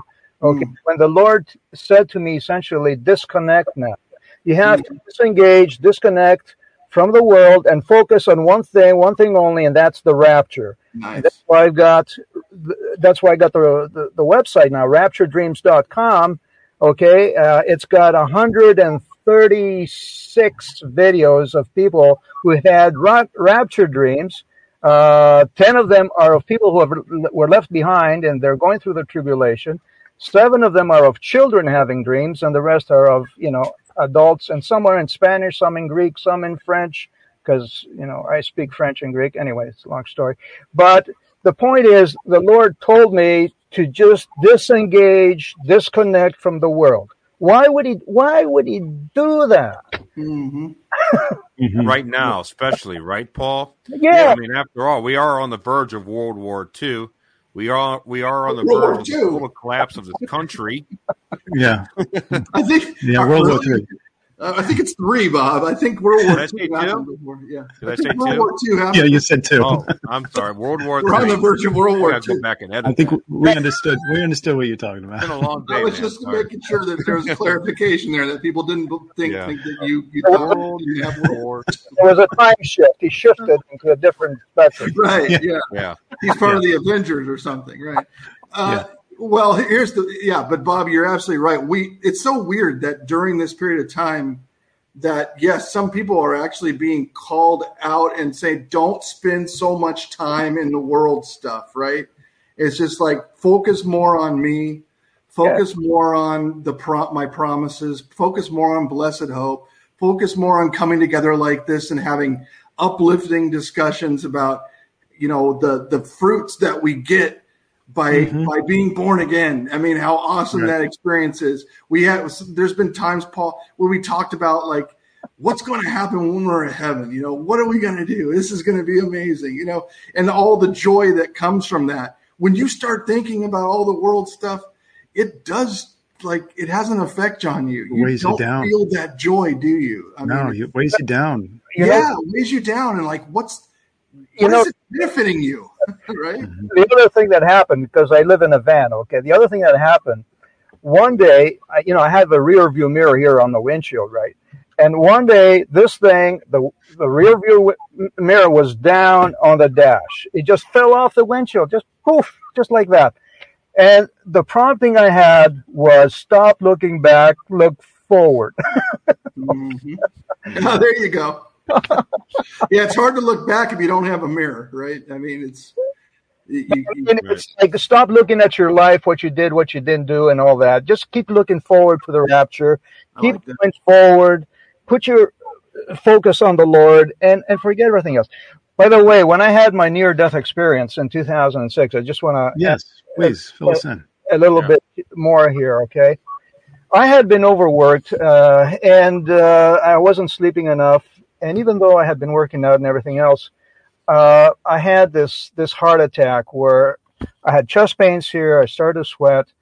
Uh, I fell back, breathless on my back, and I thought, okay, here we go. This is not good. You know, it's hurting, and I could feel like a suction. Somebody was sucking my spirit through my navel area, my belly button area. It was just being sucked, and I was getting weaker and weaker and weaker. And I, I thought of my children. I thought of, you know, I've got six children, three boys, three girls. Uh, and I thought, okay, they're going to be all right, you know. And then the thing that dawned on me above everything else was that all my sins had been totally wiped clean off the slate. That the Lord's sacrifice had made it possible. That I was ready to go. And the joy that I felt, the happiness, it was just out of this world, just beyond words, okay? Uh, this expectation of being up there. And then my business partner walks in and sees me on the floor and revives me. I've never forgiven him since. But the point is this. Uh, uh, there is something far, far greater. And the Lord has said, you know, words cannot describe what the Lord has in store for his saints, right? It's just beyond comprehension. So that's what we have to keep looking forward to now. Leave the past behind, leave the drama behind, leave the world behind, because we're not of this world. We're here on a journey, okay? We're here on a very short journey. My journey has been rather tumultuous, I must say, I must admit, you know. Uh, I've lived in nine countries, uh, been married five times, uh, and you know, you, you, get beaten by three heart attacks, and uh, you still keep going, right?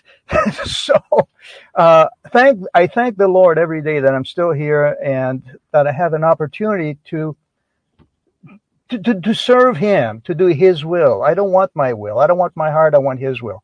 And it's so strange, Greg, that uh, what was it uh, two weeks ago you know you you wrote me and you said paul would you like to be online with us it was like an answer to prayer because i was asking the lord what do you want me to do now okay i've got the website okay it's got 136 videos uh, i've got other videos on youtube about the rapture now what okay and and here we are talking about the lord and his uh, his goodness his mercy mm-hmm. mm-hmm.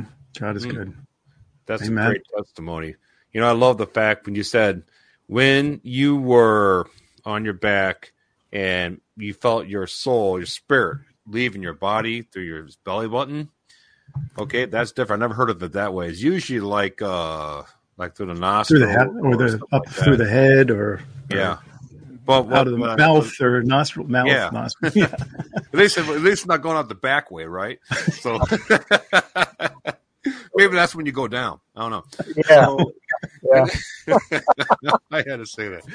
So, um, you know, but the thing is, uh, we talked about um, the feeling of how good you felt about that.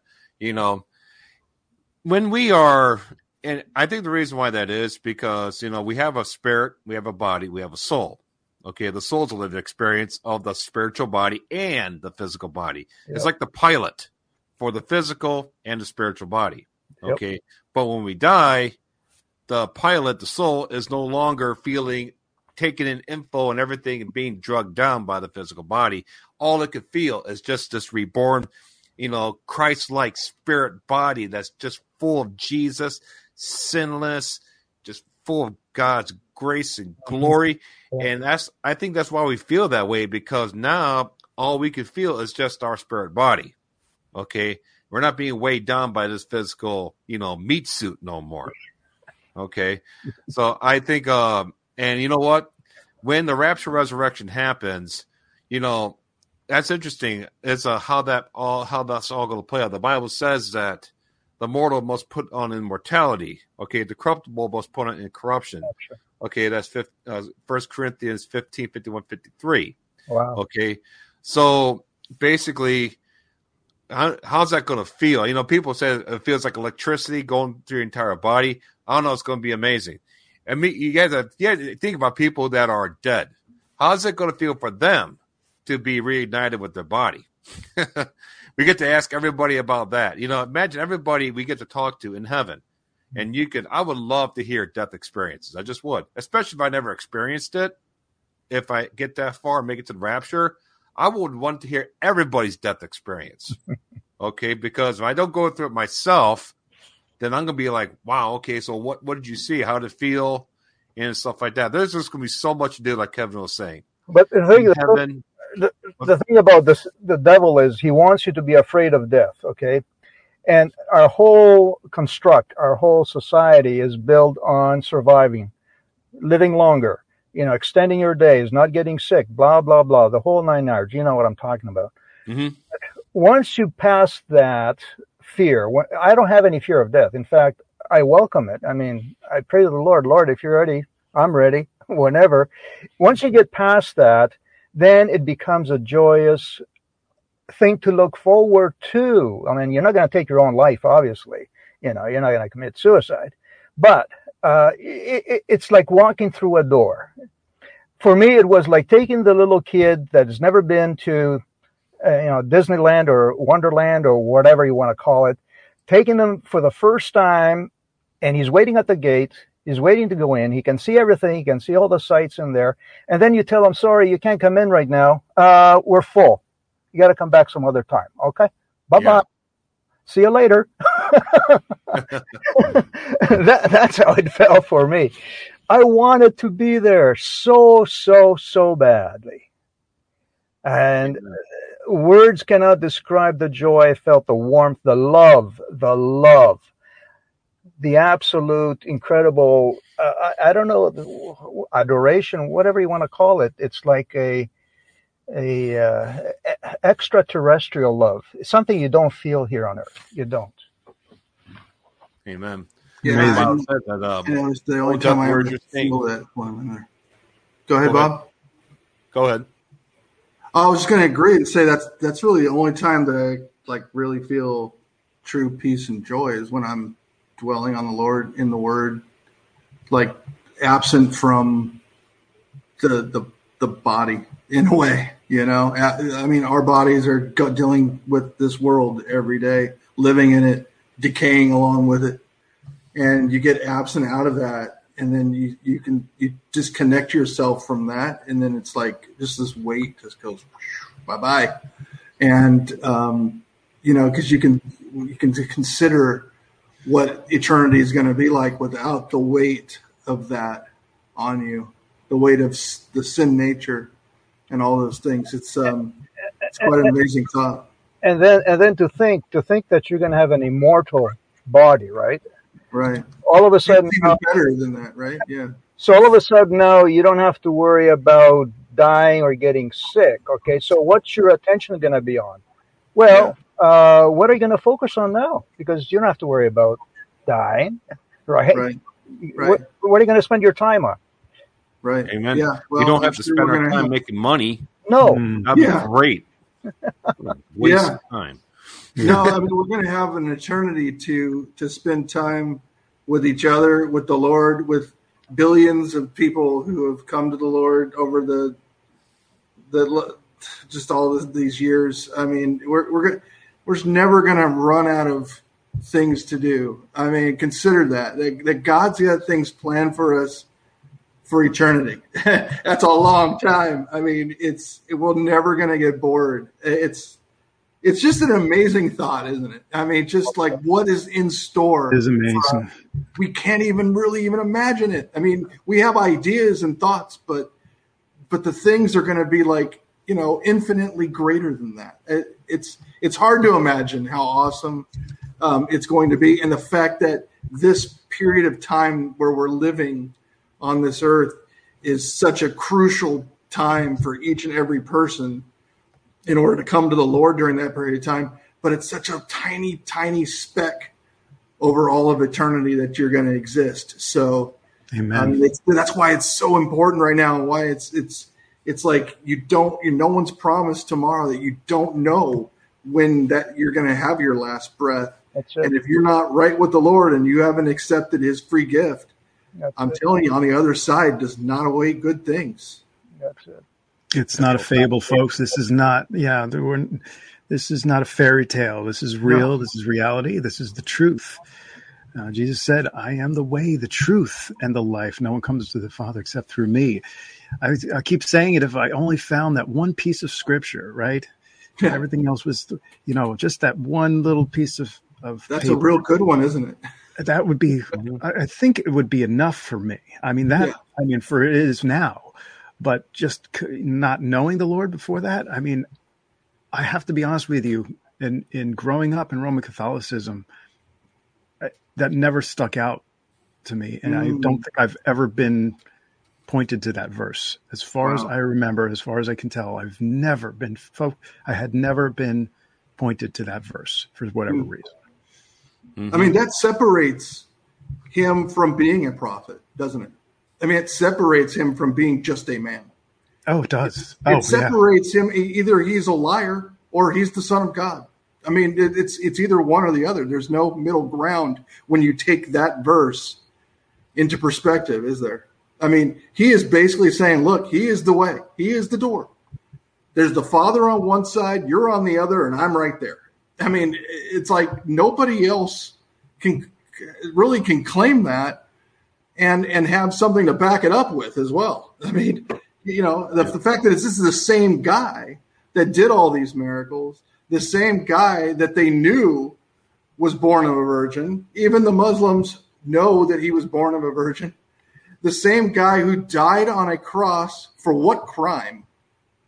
And then the mm-hmm. same guy who was seen by over 500 people at one time after he was dead.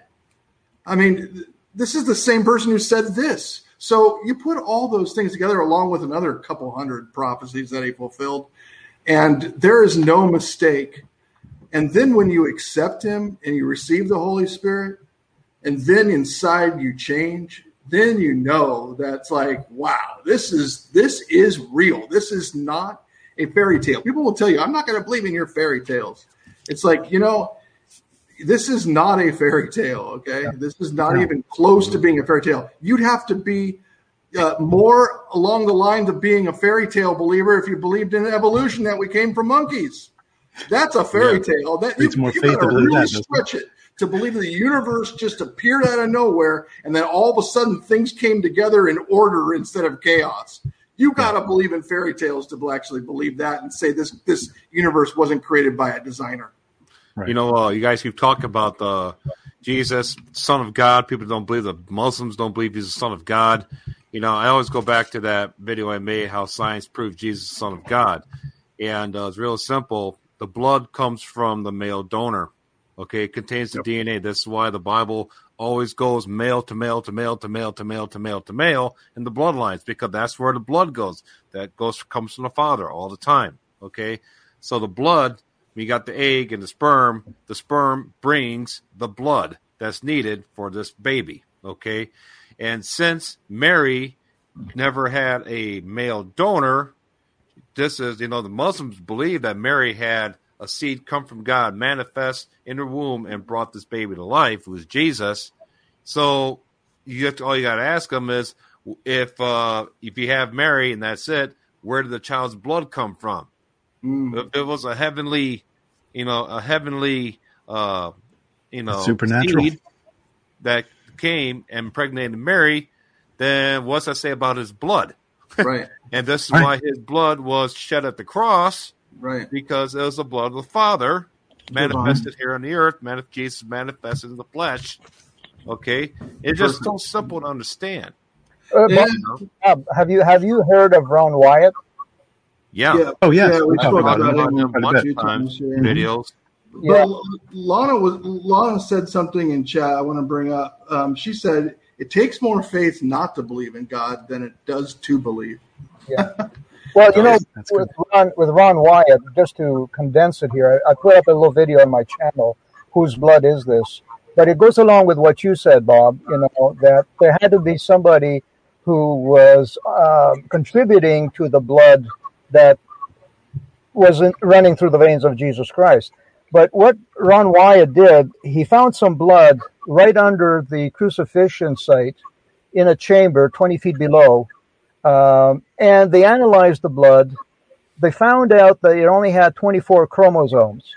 It had 23 chromosomes from the mother and only one chromosome from the father, the Y chromosome. As you know, the mother contributes uh, an X chromosome because she only has XX chromosomes the father has an X and Y chromosome. So if you get the Y chromosome, you end up a boy. If you get the X chromosome, you end up a girl.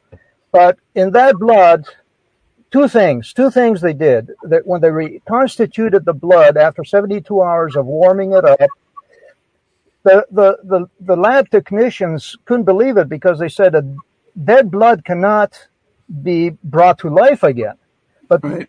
they said this blood is alive and it only has 24 chromosomes. Whose blood is this? They mm-hmm. asked Ron Wyatt. And he says, it's the blood, the blood of your Messiah. Amazing. Yeah. Amazing.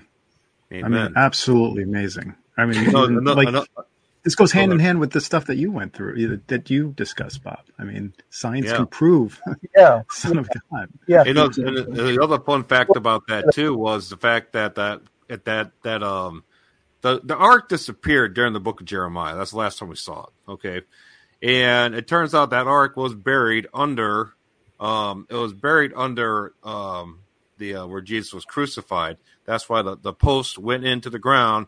The blood went down, went went through the rocks, and then went on the ark. But at that same place was also the uh, skull of uh, Goliath was also buried there as well. That's why it's called Golgotha. That's why it's Golgotha. Skull, which was Goliath's skull. Goliath of Gath. Yeah. That's news to me. I didn't know that. Okay. Yeah, and that's- back that's the Bible says mountain- back in uh, Genesis, uh, chapter three, verse fifteen, that uh, the Bible says that he will bruise the, his heel. Okay, his Mhm. his heel will bruise the skull, all right, of the seed of the serpent. Okay, Mm-hmm. and of course his heels. What happened?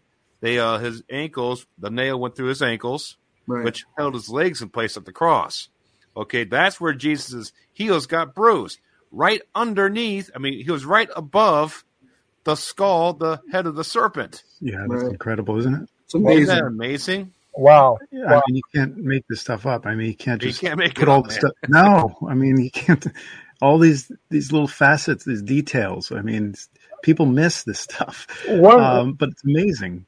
one little one little tidbit here that always uh, draws my attention and uh, it, it gives me a, a sort of an idea of what the lord is like you know what god is like god the father is like.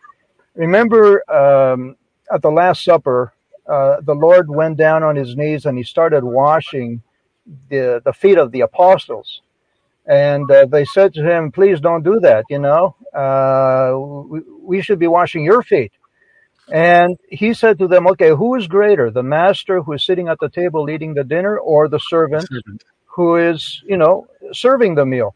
And they said, Obviously, it's the man who's at the table. So he said, If I, if I, your master, is washing your feet, okay, that means that whoever wants to be great amongst you should be the servant of all. This is the kind of mindset that is mm-hmm. missing missing with capital letters across every religion.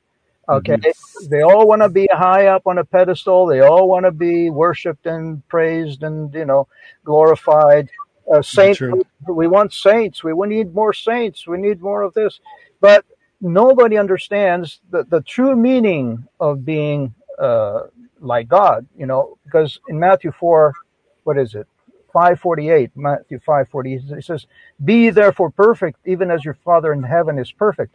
To be perfect in the sense of being humble and being of service to your fellow man and of loving your fellow man as you know as you love yourself th- that's a different quantum leap. It's like something the world doesn't really have a grasp on because it's every man for himself you know darwinism. Oh yeah, no, totally. And you you nailed it. I mean, when you say that it is about uh, leadership, right? The, the leader. It, that's where cults are how cults are formed too.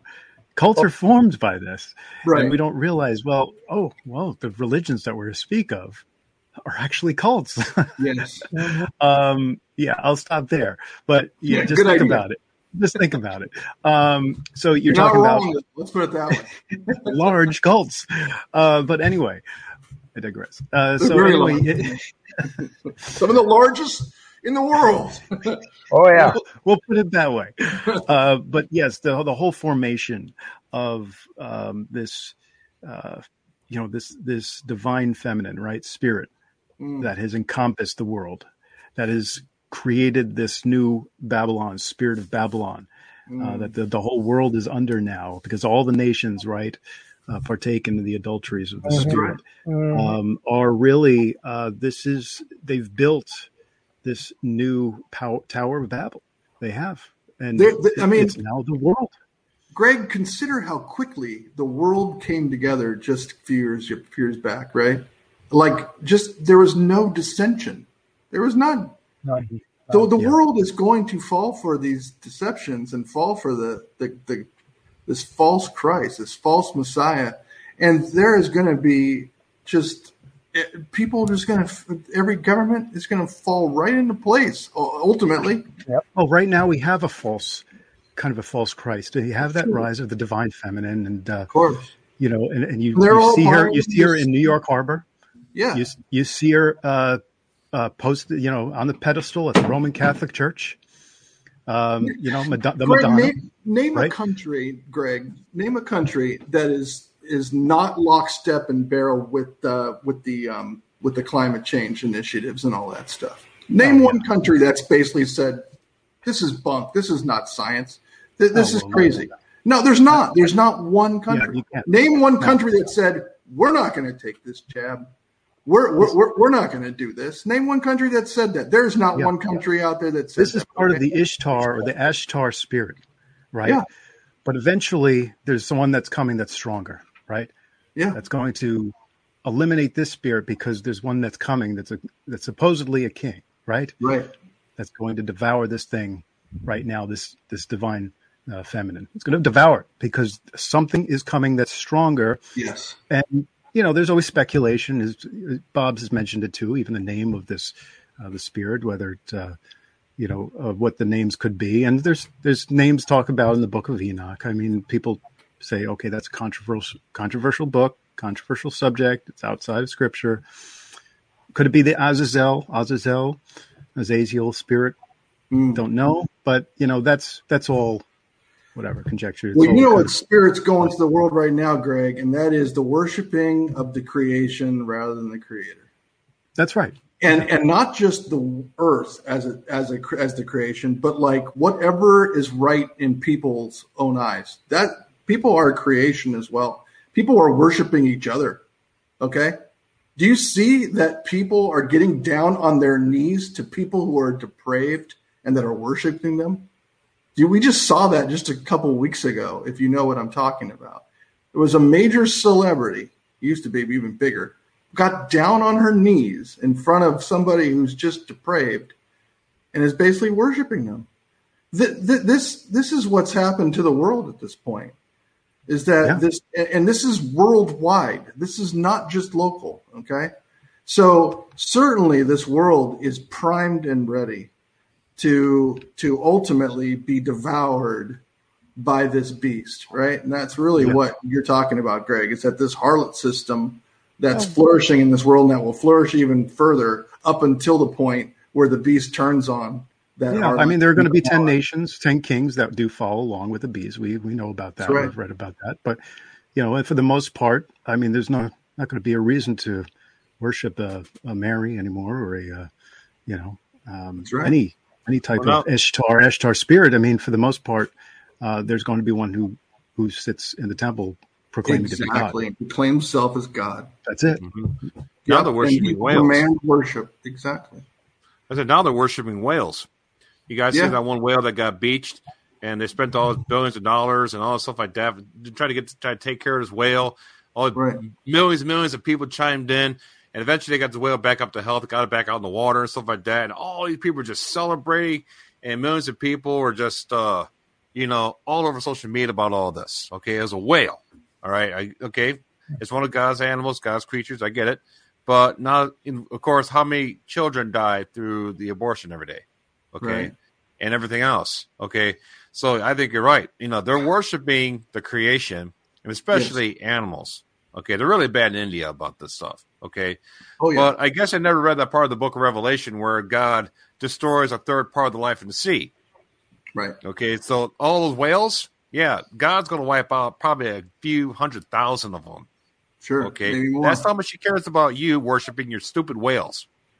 Okay, Yeah, it's really sad that people are are have turned to the all these other things to worship. Right? I mean, it's Worshiping like creation rather than God. God, God- God is, is like One. is there, and he's he's willing, he's living, he's breathing, he's right there, and yet these people will go and they'll they'll worship either idols, like we talked about earlier, Bob, and they'll pick a medal, or they'll pick a saint, or they'll pick something, a statue, they'll pick anything except for something that's actually living and breathing. Um, it's qu- quite amazing. And then if they want to pick something living and breathing, they pick either an animal, which has you know no, nothing to do with salvation whatsoever with you or they'll pick somebody who's actually depraved and they'll worship that person and put them on a pedestal and put it and give them a month or give them a week, or give them whatever that you know a, a year.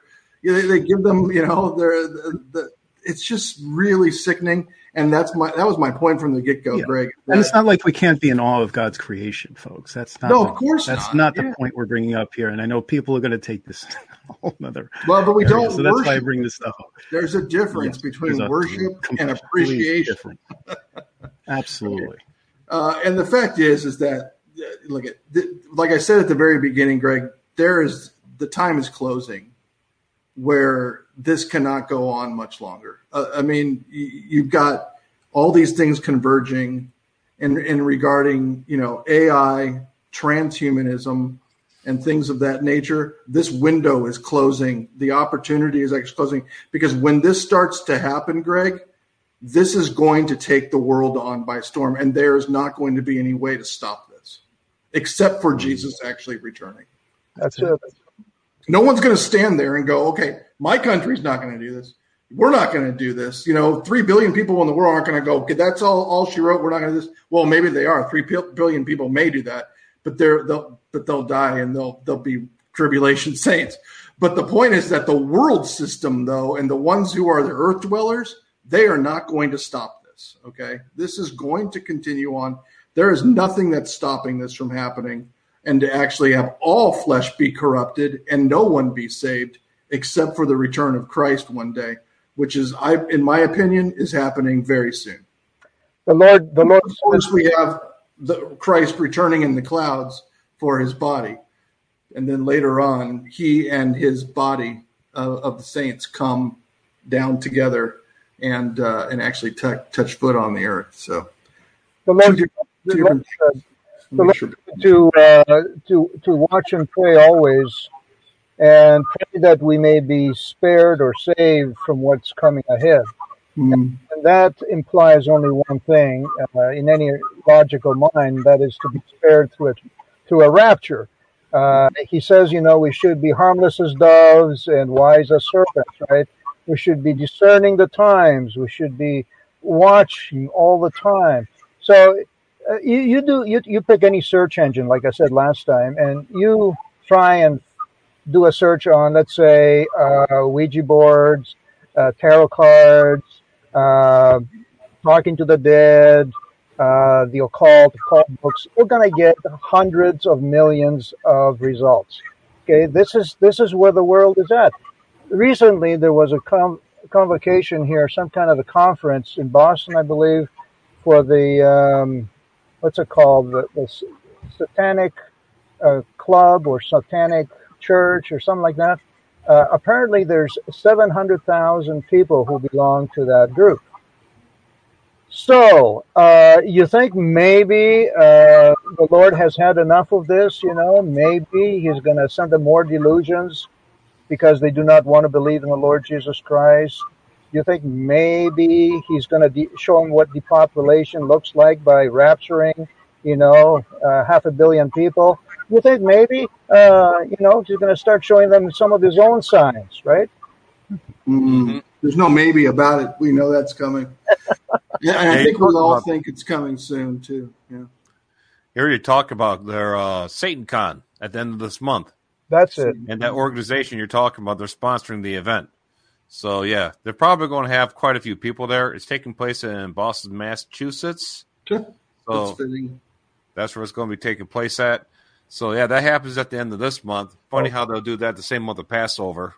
You know, why can't you pick, you know, October, mm. October 13th? That's usually a popular date for you guys. Mm. Interesting. You know, Boston, Massachusetts is is one of the most godless places I would think in the entire world. Um, there's just not. There's just like there. I mean that that place. It's amazing how things have changed in 200 some odd years. Yeah, I mean it's uh, it's quite a, it's quite unbelievable the east coast of the United States and and how how much how rapidly uh, it's becoming godless there in that mm-hmm. people are, are just the, the the younger generation and those who are there who willing who are you know who stay now i'm not saying that every single one of them there's going to be people like kevin just said there's not one christian in boston no i did not say that what I said is that it's becoming a more godless place every day, and it's really sad. And the fact that they have Satan Con there doesn't surprise me one bit. Well, you have uh, professors now in colleges teaching that it's okay to kill people when they disagree with you. Okay, Yeah. so leftist Right. colleges are teaching that now. So if they're conservative, you have the right to kill them, and it's okay. Yeah. Okay. So that is where we're heading. And I don't know about you, Paul, but I've seen a ton of dreams and visions where you just have people just they're just roaming the street, absolute reprobates looking for Christians to kill. It's easier to kill people that you believe are subhuman. If you're going to convince yourself that they're subhuman and they don't deserve to live, then you can justify murder.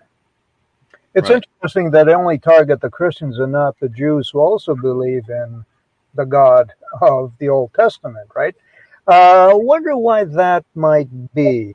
Uh, Well, yeah, we certainly can't talk about that here. no. Yeah, they are uh, because you know we Christians we believe in Jesus. They rejected Jesus, Amen. so they know that they're like, well, those Jews are sniffing really close. Okay, I mean we're but we- but they don't. At least though, Bob, they don't believe in Jesus. Right. And of course, the Muslims are way off. They're way out in Yeah. left field. The Muslim faith is just Satan's answer to Christianity. That's what that the is. Muslims right are victims. Everyone knows that, Bob. Jesus is just a prophet to them. Yeah. That's Well, right. But, yeah. they're, but they're victims. See, they're victims of Christians who who who you know needlessly uh, are Islamophobic.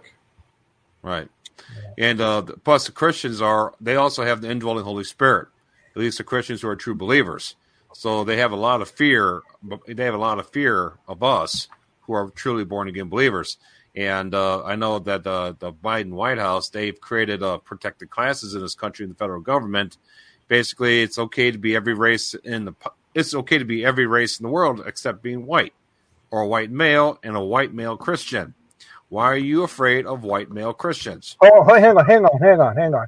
Are you telling me that the Jewish people are not white? What are you telling me here? Yeah, that's what they're saying. Yeah, don't be anti-Semitic. That's just, that's just what they, that's just what they said. You know, they're afraid of white male Christians. Yeah, Okay. well, they know that white male Christians are the most powerful people on earth in terms of the true power within them. I mean, who cares about worldly power? We're Look- talking about spiritual power here, and they know, and they fear power because that's all they crave. They all all they care about is worldly power. Well, I got the first question up for you, Bob, and uh, it seems like they're not the only one to ask this question. Uh, Passover, Passover rapture, rapture? rapture when? You know, Rapture, you know rapture about the- tomorrow is another one.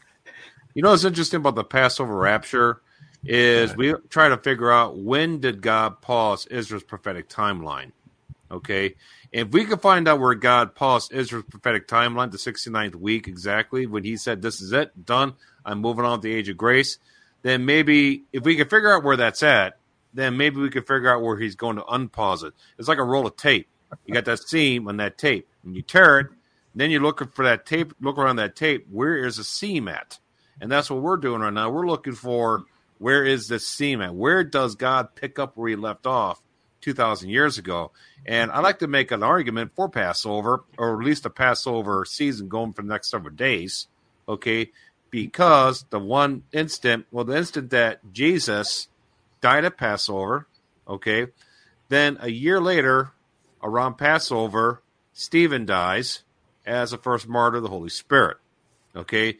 And this is when God, I believe, paused their timeline because Jesus was seen in heaven by Stephen. He saw him sit, standing at the right hand of the Father right before he died. Okay. He was standing because he was waiting to see what's the final verdict, Israel. Leadership, what are you going to decide? Either accept me or don't accept me. If you accept me, then I'm going to move forward, and start opening some seals. If not, I'm going to sit down and we're going to do something different. And of course, they rejected him. So, with that being said, if he paused it at the stoning of Stephen at Passover, Hmm. then can he unpause it at any given Passover, maybe this year or next year? What do you guys think about that? It's an interesting thought. Yeah. Bob, here, here's, here's the thought I had. You remember that uh, scripture in Revelations about the censer and the prayers uh, of the saints coming through the censer, you know, and then the, the, the angel puts some fire in the censer and he throws it down on the earth, right? Mhm. Okay, so what if, and I'm not saying I'm right, what if the rapture happens when there's a crescendo of prayers ascending up to the Lord and he says, okay, we've got enough people who want the rapture. Let's do it. And then it happens, right? Mm. Uh, that well, that's not really biblical, but um, okay. I love it though. it's a nice thought. It. it's a nice thought. Hey, look, it doesn't say though that you um, that you should not do that. You should absolutely pray for him to come you back. Should, right? You actually absolutely should. And I'm sure that he's listening to our prayers. But you also have to remember that he is long suffering and that he wishes that no one should perish. And you have to remember that every day, oh, every single day after Stephen was stoned, Bob, was a day that somebody came to the Lord, including all four of us. So mm-hmm consider that every day this rapture doesn't take place, that there are people that are going to escape the tribulation and be worthy to escape all those things. So, right. uh, you know, so there's a good side to it and a bad side to it, right? The bad side is that we still have to continue to occupy until he comes. And that gets and that gets rough on on on people. It gets rough on us. It, we go through tribulations, we go through bad times, we go through persecution, especially if you're like out there on the front lines, you get persecuted even more so. Um, believe me, I I got first hand experience with that, just like just getting hammered. Um, but I can tell you this though, the con the, that's the cons of like having to deal with it here. But the pros are that every single day he doesn't rapture people, there are going to be more people to rapture, and right. uh, and that that is uh, that's the way I think that I'm able to look at it and actually not get discouraged. Is that Amen. yeah? We hear people all the time saying, "Boy, I'm glad the Lord didn't come back in 2018, or the Lord didn't come back in 18, 1988, or 1854 for that matter, because I would have never even been around, or I would have not accepted Christ before then." So, right. well, the only the only scripture that I have, and that's the one I showed you earlier on, is uh, from Second Peter three, uh, verse 12 you know, as you look forward to the day of God and speed, it's coming. In other words, it's not just looking forward to the day of God and sit on your big fat, you know what, and right. watch TV all day, right? Uh, it's it's about praying for it. It's about living righteously. It's about transformation. It's about uh, I don't know how to put it. You know what I'm trying to say. I'm not. Well, I, I, let me add one more thing. Is it possible that by us being stronger restrainers that that's causing up a speeding because it's also pushing the other side to get to do even more evil. And that there's this pushback right? They're they're pushing against us. We're restraining against them. And it's just ramping up becoming this tachometer that's speeding up. And that's why it's the speed up process that the more that you do that and the more that we come together and the more that yeah the more that there's conflicts like like that basically a spiritual battle. I'm not talking about conflict in terms of no. actual fists and and and man to man combat hand to hand combat. I'm talking about a spiritual battle that ephesians 6.12 talks talks about that we are in this spiritual battle that's going on. And the more that we do that the more it speeds everything up in order to ultimately get there. And it seems like it's happening. Well, of course, it's happening in perfect timing for God. Well, it's perfect you see time. The, you see the global tension. You see all the global tensions heading up, and you know what? The fact that we are restraining harder than before, we're pushing harder, we're feeling it harder. I don't know about you guys. I'm feeling yeah. being. I'm, I'm feeling that push of me pushing spiritually now. Oh yeah, being frustrated, mm-hmm. being upset, being mad. You know, I'm not willing to watch this stuff anymore. Yeah. I'm feeling the tension now. So I think the fact that you're right, I think you're right, Kevin. I think the more that we are feeling it, the mm-hmm. more that we're pushing back, it's adding to all the tension. Okay. Yeah. So this is probably speeding speeding the rapture along. And speaking of which, um, mm-hmm. you know, I mentioned just earlier about Passover and the rapture. And if you want to know where I got that whole one year for the uh for uh Stephen a year later at Passover when he was stoned at Passover a year later from the death, burial, resurrection, Jesus Christ. That's found in uh, Luke 13, verse 6 through 9, where it talks about uh, the vine dresser um, dunging the fig tree for Mm. year. A barren fig tree. It was barren because when Jesus' death, burial, resurrection, the leadership of Israel of Israel was in unbelief, so they were barren, no fruit. Right. So, the, so, so basically, the vine dresser has to dung it for, and the Bible says in those verses, a whole year. Okay, a year later. Okay, give it a year. Okay, and that's where a year later, what happened? Well, the owner of the the owner of the vineyard came back. And they said, "Well, where are we at?" And of course, they end up, you know, dumping a pile of rocks on top of uh, Stephen, killing him, rejecting the Holy Spirit. A year later, and that, of course, was a year after Passover. Now, was it at Passover where Stephen was killed, or was it at First Fruits, or it could have been at Pentecost? Okay, I'm saying Passover right now. It makes sense to me. I might be wrong. So if that's the case, the math still works. What if it's at Pentecost that Stephen was, you know, Hmm. stoned to death? Which would make sense to me because Stephen did not receive the Holy Spirit, and the Holy Spirit didn't start his work until um Pat, uh, not Passover, Pentecost. Pentecost, right? Right. So the vine dresser, who's the Holy Spirit, wasn't working for a whole year. Kind of makes sense you're that. shorting it uh, days. yeah, no, that makes sense. So we'll see what happens. I hope it's tomorrow. Yeah, I hope it's this weekend. I think that all of us do. I think that Leave it all behind. of course, we all would love to um, Mm-hmm. to shed the, these the, this mortal and the sin nature and get this out of here. Um, we we all would absolutely love that. Um, the Lord knows our hearts. Um, you know, it's it's one of those things that it's um, you have to continue to persevere and continue to fight the fight here um, while we're still here, and do not give up because we got to right. run this race to the finish. That's right. And I think I think uh, the Lord knows a lot of us from before we were born, just like He knew Jeremiah. You know, where He told Jeremiah, "Before you were formed in the womb, I knew you and uh, formed you to be a prophet to to Israel." You know, I, I never in my wildest dreams thought that I would create a website. You know, for that. You know, the the bug. You know. Uh, um, and and here I am. You know, I did two years of that nonstop, day in, day out, non-stop, brother. It's got 790 links now. Yeah, but you know what that, that gave you? It gave you experience to be able to do the rapture stuff now. Uh, yeah, but it's coming to a point where I'm thinking, Lord, you know, I'm coming to the tail end of the, the website on the Rapture here. Okay, how many more videos do you want me to put on there? I mean, I got to go on YouTube every day and, and and search and sift through all these videos. Okay, uh, how many more so that people are convinced that there's going to be a rapture? So I don't know. Only the Lord knows, and uh, I keep going to the gym to work out, and hopefully, you know, he'll uh, he'll take me as I am with the, the temple that I'm trying to prepare for the rapture.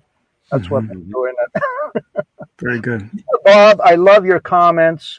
I, I love the, the, the way you, you see things and the way you explain things. And you too, Kevin. I mean, uh, I think you, all of you, Greg, too, you know, you, you've all were known by the Lord before you were born.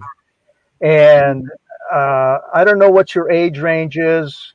Uh, some of you must be 30, 40, uh, but 40s. Okay. No, my- I'm 30. I'm 30. Uh, yeah, yeah, right. Uh, none of us are 30. We'll put it that way in our 30s. No, I'm Let's put it 29. that way. I'm not quite 30. exactly. but but my oldest my oldest daughter's just turned 45 okay so i just turned 70 and if i had sons like you i'd be so proud. So so proud. Thank you, brother. they don't have any contact with me. They don't have any contact with dad. Neither of the girls three girls three boys no contact. Done. Finished. Okay. Hmm but uh, I have the Lord as my companion and as my best friend. Uh, he's been there through uh, thick and thin. Some of the miracles you would not believe I've had. Uh, anyway, I'm not going to tout my own horn here, but I love you guys very much. I really do. Yeah, Thanks, we love brother. you, brother. God bless you. Thank you for coming on with We us. gonna- We appreciate it. Yeah. We're going to answer this question here. It's been sitting there for a while. This is why did they teach that Peter was the first pope? I think it's a it's a very appropriate question because I came from Catholicism for 28 years with that crap, Knights of Columbus, mm-hmm. and all that stuff. I did, mm, and of, yeah. of course Peter here. Uh, Peter was the leader of the apostles. Okay, that was kind of laid out in the Book of Acts, and um, and of course Jesus. People also address uh, think Peter's a pope because what did uh what did Jesus say upon this Peter upon this rock I shall build my church? Okay, it wasn't Peter that God that Jesus was building his church. It was on it was on the revelation that Peter had that Jesus is the Son of God.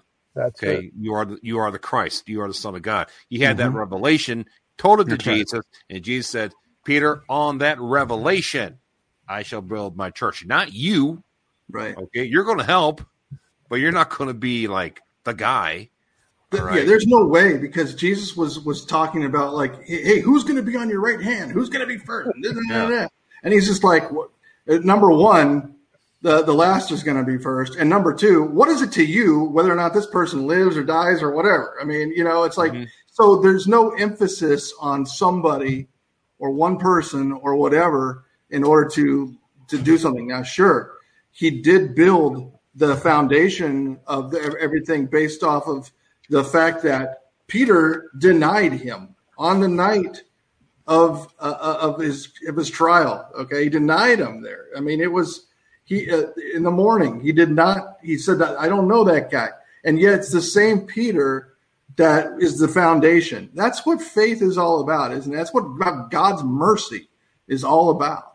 It's about taking somebody and saying, "I am the." He says, "You are the Christ. You're the Son of the Living God." Well, okay, come walk to me, Peter, on this on this water. All right, fine. He starts doing it and he gets afraid. And the Lord doesn't go, Well, that's it. This guy's no good. He's out. No. Puts his hand there and brings him up and says, you know, I'm gonna I'm gonna be there every time. But certainly the, the, the, the Catholic Church has made this just like any all the other things they did, right? Into some man-made made up doctrine. Yeah. And well, it's misinterpreted. It's the misinterpretation, which I discussed before as well. And, uh, you know, you, Paul, of, of course, of all people who know Greek, you know, there's a difference between, you know, Peter meeting rock and yeah. uh, Jesus talking about Jesus actually being the rock, uh, the Petros and Petras, the difference between the two. So that is something that is very, uh, very important to know, realize also uh, as uh, as someone who knows Greek. So uh, there's a big difference there. But uh, not to get into that too much, but there uh, yeah. it's a misinterpretation of scripture. Speaking Petros of Romanus. Speaking of misinterpretation, I like this question here from Chuff. It says, "Since we know all, since we know after rightly dividing Scripture that Jesus is talking to the Jews about the tribulation, Matthew 24, what is he referring to in the verses 40 and 42 since we know that the rapture, since we know it's not the rapture. Uh, verses uh, 40 and 42, where it talks about there'll be two working the field, one will be taking the other left, one will be working at the mill, one will be taking the other left. Okay, that whole thing taking place. That's not the rapture. Mm-mm. Okay, what that is are angels gathering the tares.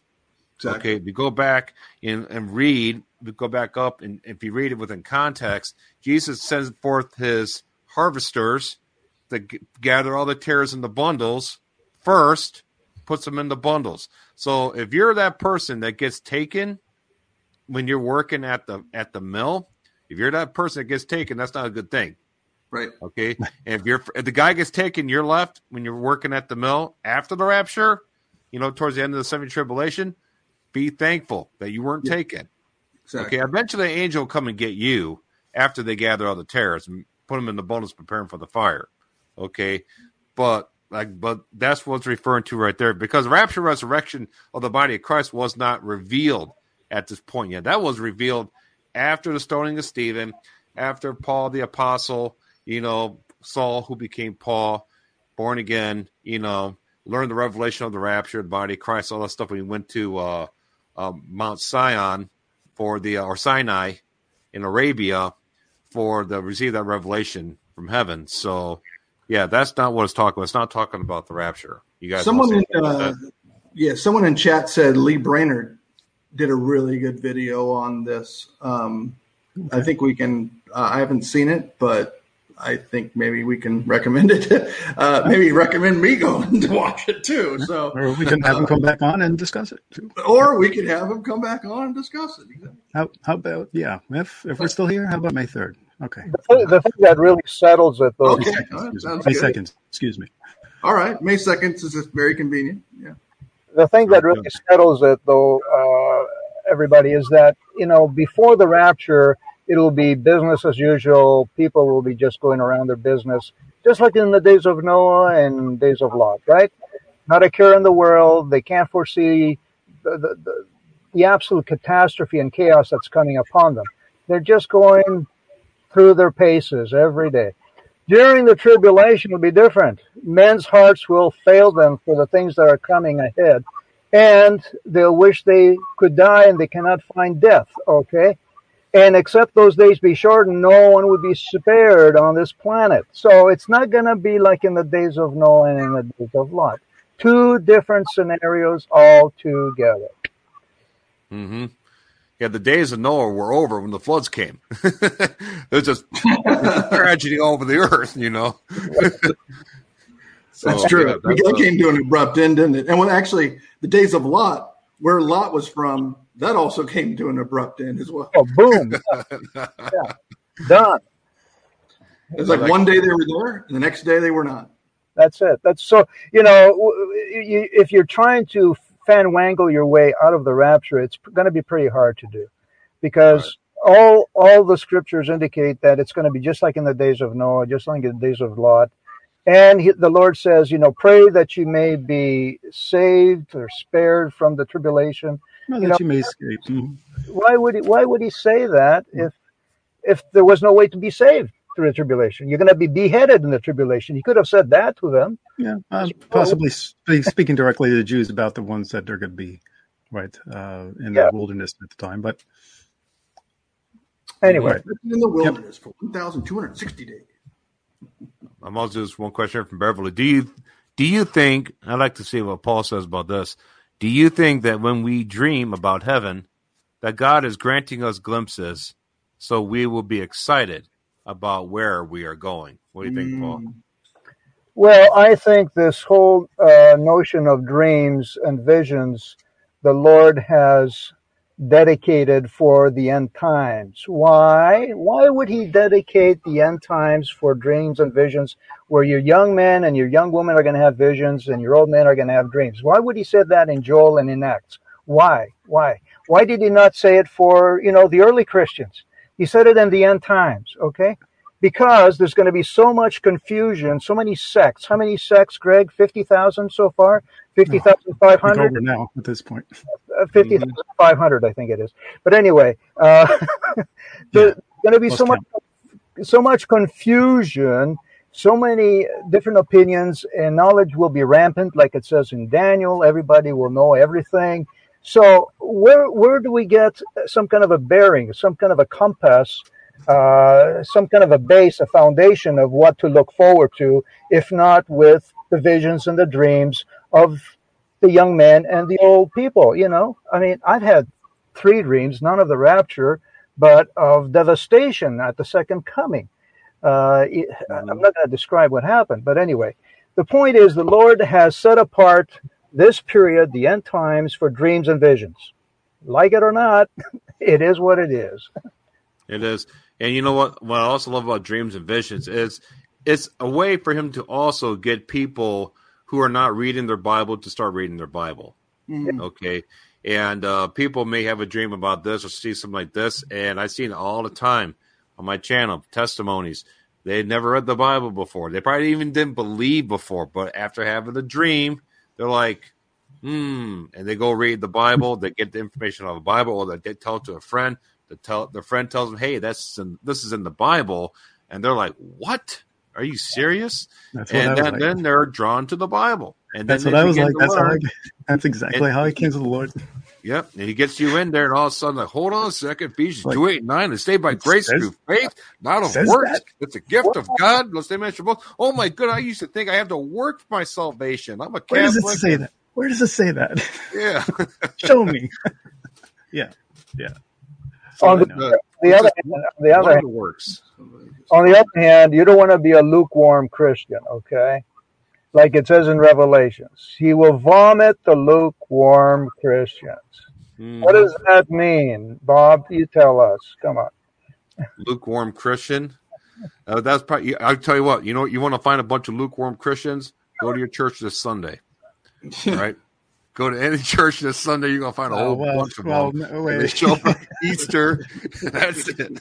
We're, we're overgeneralizing now. I mean, There might, but, there, but Bob, Bob may This- be onto something though, Greg. There may be more lukewarm Christians in church this Sunday than any other Sunday direct than throughout the Yeah. entire year. right, right, right. But at, at the, but but look at at this point, we, what we're called on to do, we're not called on to judge these Christians into condemnation. No, okay? no. But what we are to do is we are to lift each other up and we are to be there for each other and we are to point out things when somebody is backsliding or doing something. You need to be a brother and you need to just to talk to them. That, that's I mean, there there are epistles that talk about how to handle this stuff. You go to them first. You go to them with a brother. You go in front of the entire congregation. There's there's things that you can do, but what basically what you're trying to do is you're just trying to have them join you back on the path of straight and narrow. We all need to do this with each other. This is what being brothers in We Christ fall. is all about. We fall. Yeah, I mean, we you know we can we can each other up. but uh, Jesus is going to bring you back. I mean, That's no, right. And he does that through his through brothers, for through help and through support and things like that. I mean, we don't want to be enabling each other into this loop. hold each other accountable. Yeah. Yeah, don't forsake for the fellowship. Right. They, that and this is go ahead. All the more as the day approaches. if Dave. if if if some of these poor saints are left behind, my heart goes out to them. Okay, uh, because they're going to be in the tribulation. Okay, uh, the worst time in the history of the world, as the Lord said. Never again will there be such a horrific time on this planet. So, if this was my last 10 minutes on this world, in this life, if I was to die in 10 minutes, this is what I would ask you to do if you are left behind. I would ask you to have one prayer in your heart all the time, several times a day. Lord, take away my old heart. I don't want it.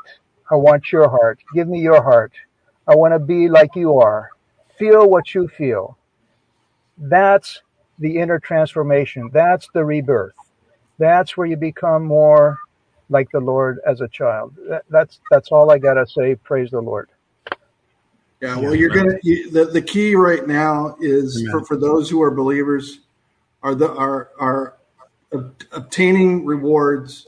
Of course, the biggest reward is inheritance of the kingdom, but doing those things that are going to claim your rewards, not doing those things which are going to take away rewards from you. That that is really the key. If you see one of your brothers who's doing that and is getting uh, you know into that lifestyle, try to reach in there and pull them out of it. That's all. That's really all that that we can do at the, at this point. I mean, because people are starting to go down. Some people are starting to go down paths of false doctrines and heresies, and thinking that they're going to have to rise up and fight and this and that. It's pretty. It's, it's pretty bad, Greg. It's getting, and, and we've talked about this a few times. It's getting, it's, and it's gaining traction, and it's really not good. Yeah, I mean, if you had to, ex- if you had to ask me what it meant, it, it's the one who, you know, the seed fell on the, the rocky ground. Yep. You know, and uh, they just didn't really understand it. They never really were of us, right? Yep, We've discussed that. Kevin. They they were never of us, and Right. and and so, yeah, and so, but what to do is you, the ones who are of us, people will slip, people will fall, like you said earlier, Greg. People are going to, you know, that's going to happen, and and they're going to also be redeemed and come back, like the prodigal son. So. Uh, you know, you never know which, which which thing, but you have to attempt it you have to attempt it. You can't just uh, you know let it let it fester and and say I'm that not it's not my problem. I'm not going to deal with that. No, help each other out. This is the time where we all need to, even more so as we see the day approaching. Mhm. Yeah, like what Dave Childs said. I wonder if lukewarm has anything to do with eternal security. You know, lukewarm, who you know they are. You know, lukewarm. I think those are just the people who just don't have faith. They don't have faith in Jesus' finished works, but they have faith in their own works. They have a form of godliness, but they deny the power thereof for themselves to turn away. Apostle Paul said. Okay, so when you have a form of godliness, Paul, yeah, you kind of carry yourself a little bit on the outside. People are like, yeah, you're a pretty godly person. But you know, we but when a person like us, you can see us when we have full blown faith in the finished works of Jesus, his blood shed at the cross to atone for our sins, where we have the peace and joy that we've been talking about in the show. There's a difference between people like us and people like them, right? I would think. I don't know. No, I'm not the perfect example of what a Christian is or should be. Okay, uh, many. Uh, I see myself as as as as a work in progress, shall we say? Uh, uh and which one? Which one of us aren't a work in progress? I would hope that we all are up until the point of the rapture, resurrection. Exactly. Amen. Exactly. So I'm not here to to belittle anybody. I'm just saying um, I, I, have seen the effects of sin on on people. I know what it does to them. I know how they can be possessed. I know how it changes their countenance. I know how it changes their relationships and uh, how it affects everything in their life. You know, I, the devil has ways of penetrating. Even he, he tried to penetrate Peter, the apostle, and the Lord said to him, Peter, Satan has been trying to, you know, swath you down like wheat, and I prayed for you that your faith may be strengthened. And when you're strengthened, strengthen your brethren. That's what he told Peter.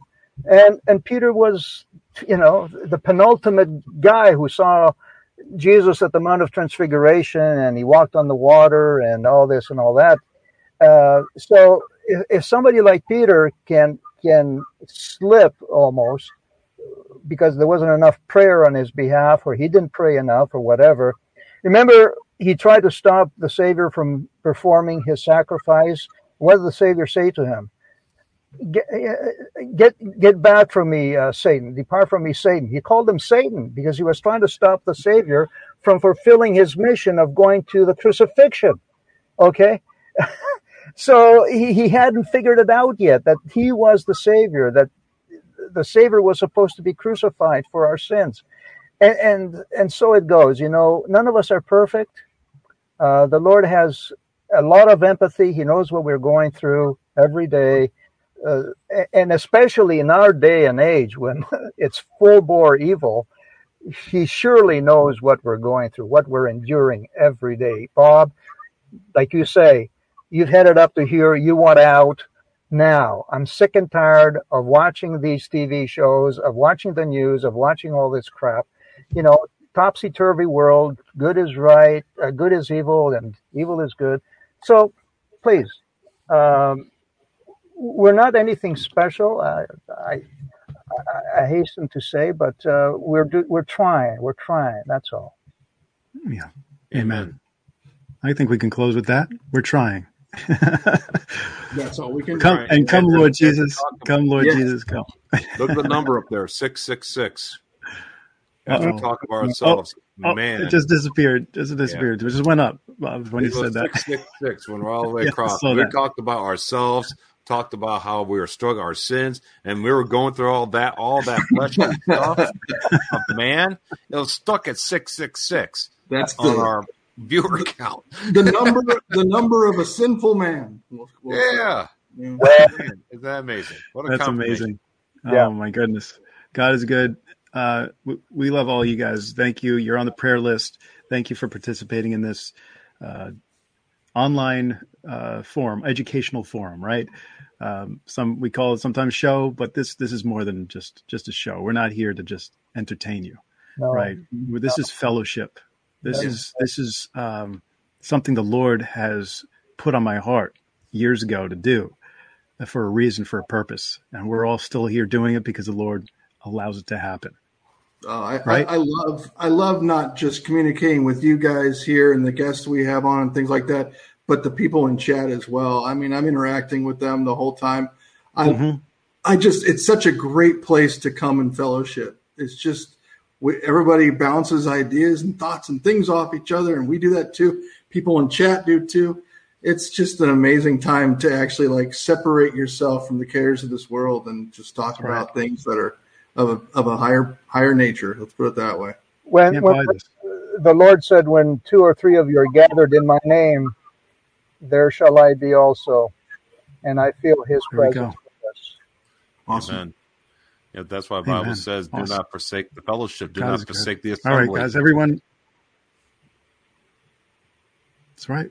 That's right. What's what are we doing? That's what we're here for. That's what what we're here for. And we're like-minded believers in Christ. I think I'm losing my signal here. Can anyone hear me still? Hello? Uh, you're a little here? Can you choppy. hear me? but, Uh, now you're better. Yeah, yeah, I'm losing signal even with being plugged in, so that's just weird. I'm sorry, but it's good good point to stop and we will see what happens, folks. Lord's coming soon. We know that. Amen. So Bye-bye. whenever that is. Uh, Paul, stick around. We'll see you in Okay. either there or in the air. God bless you all.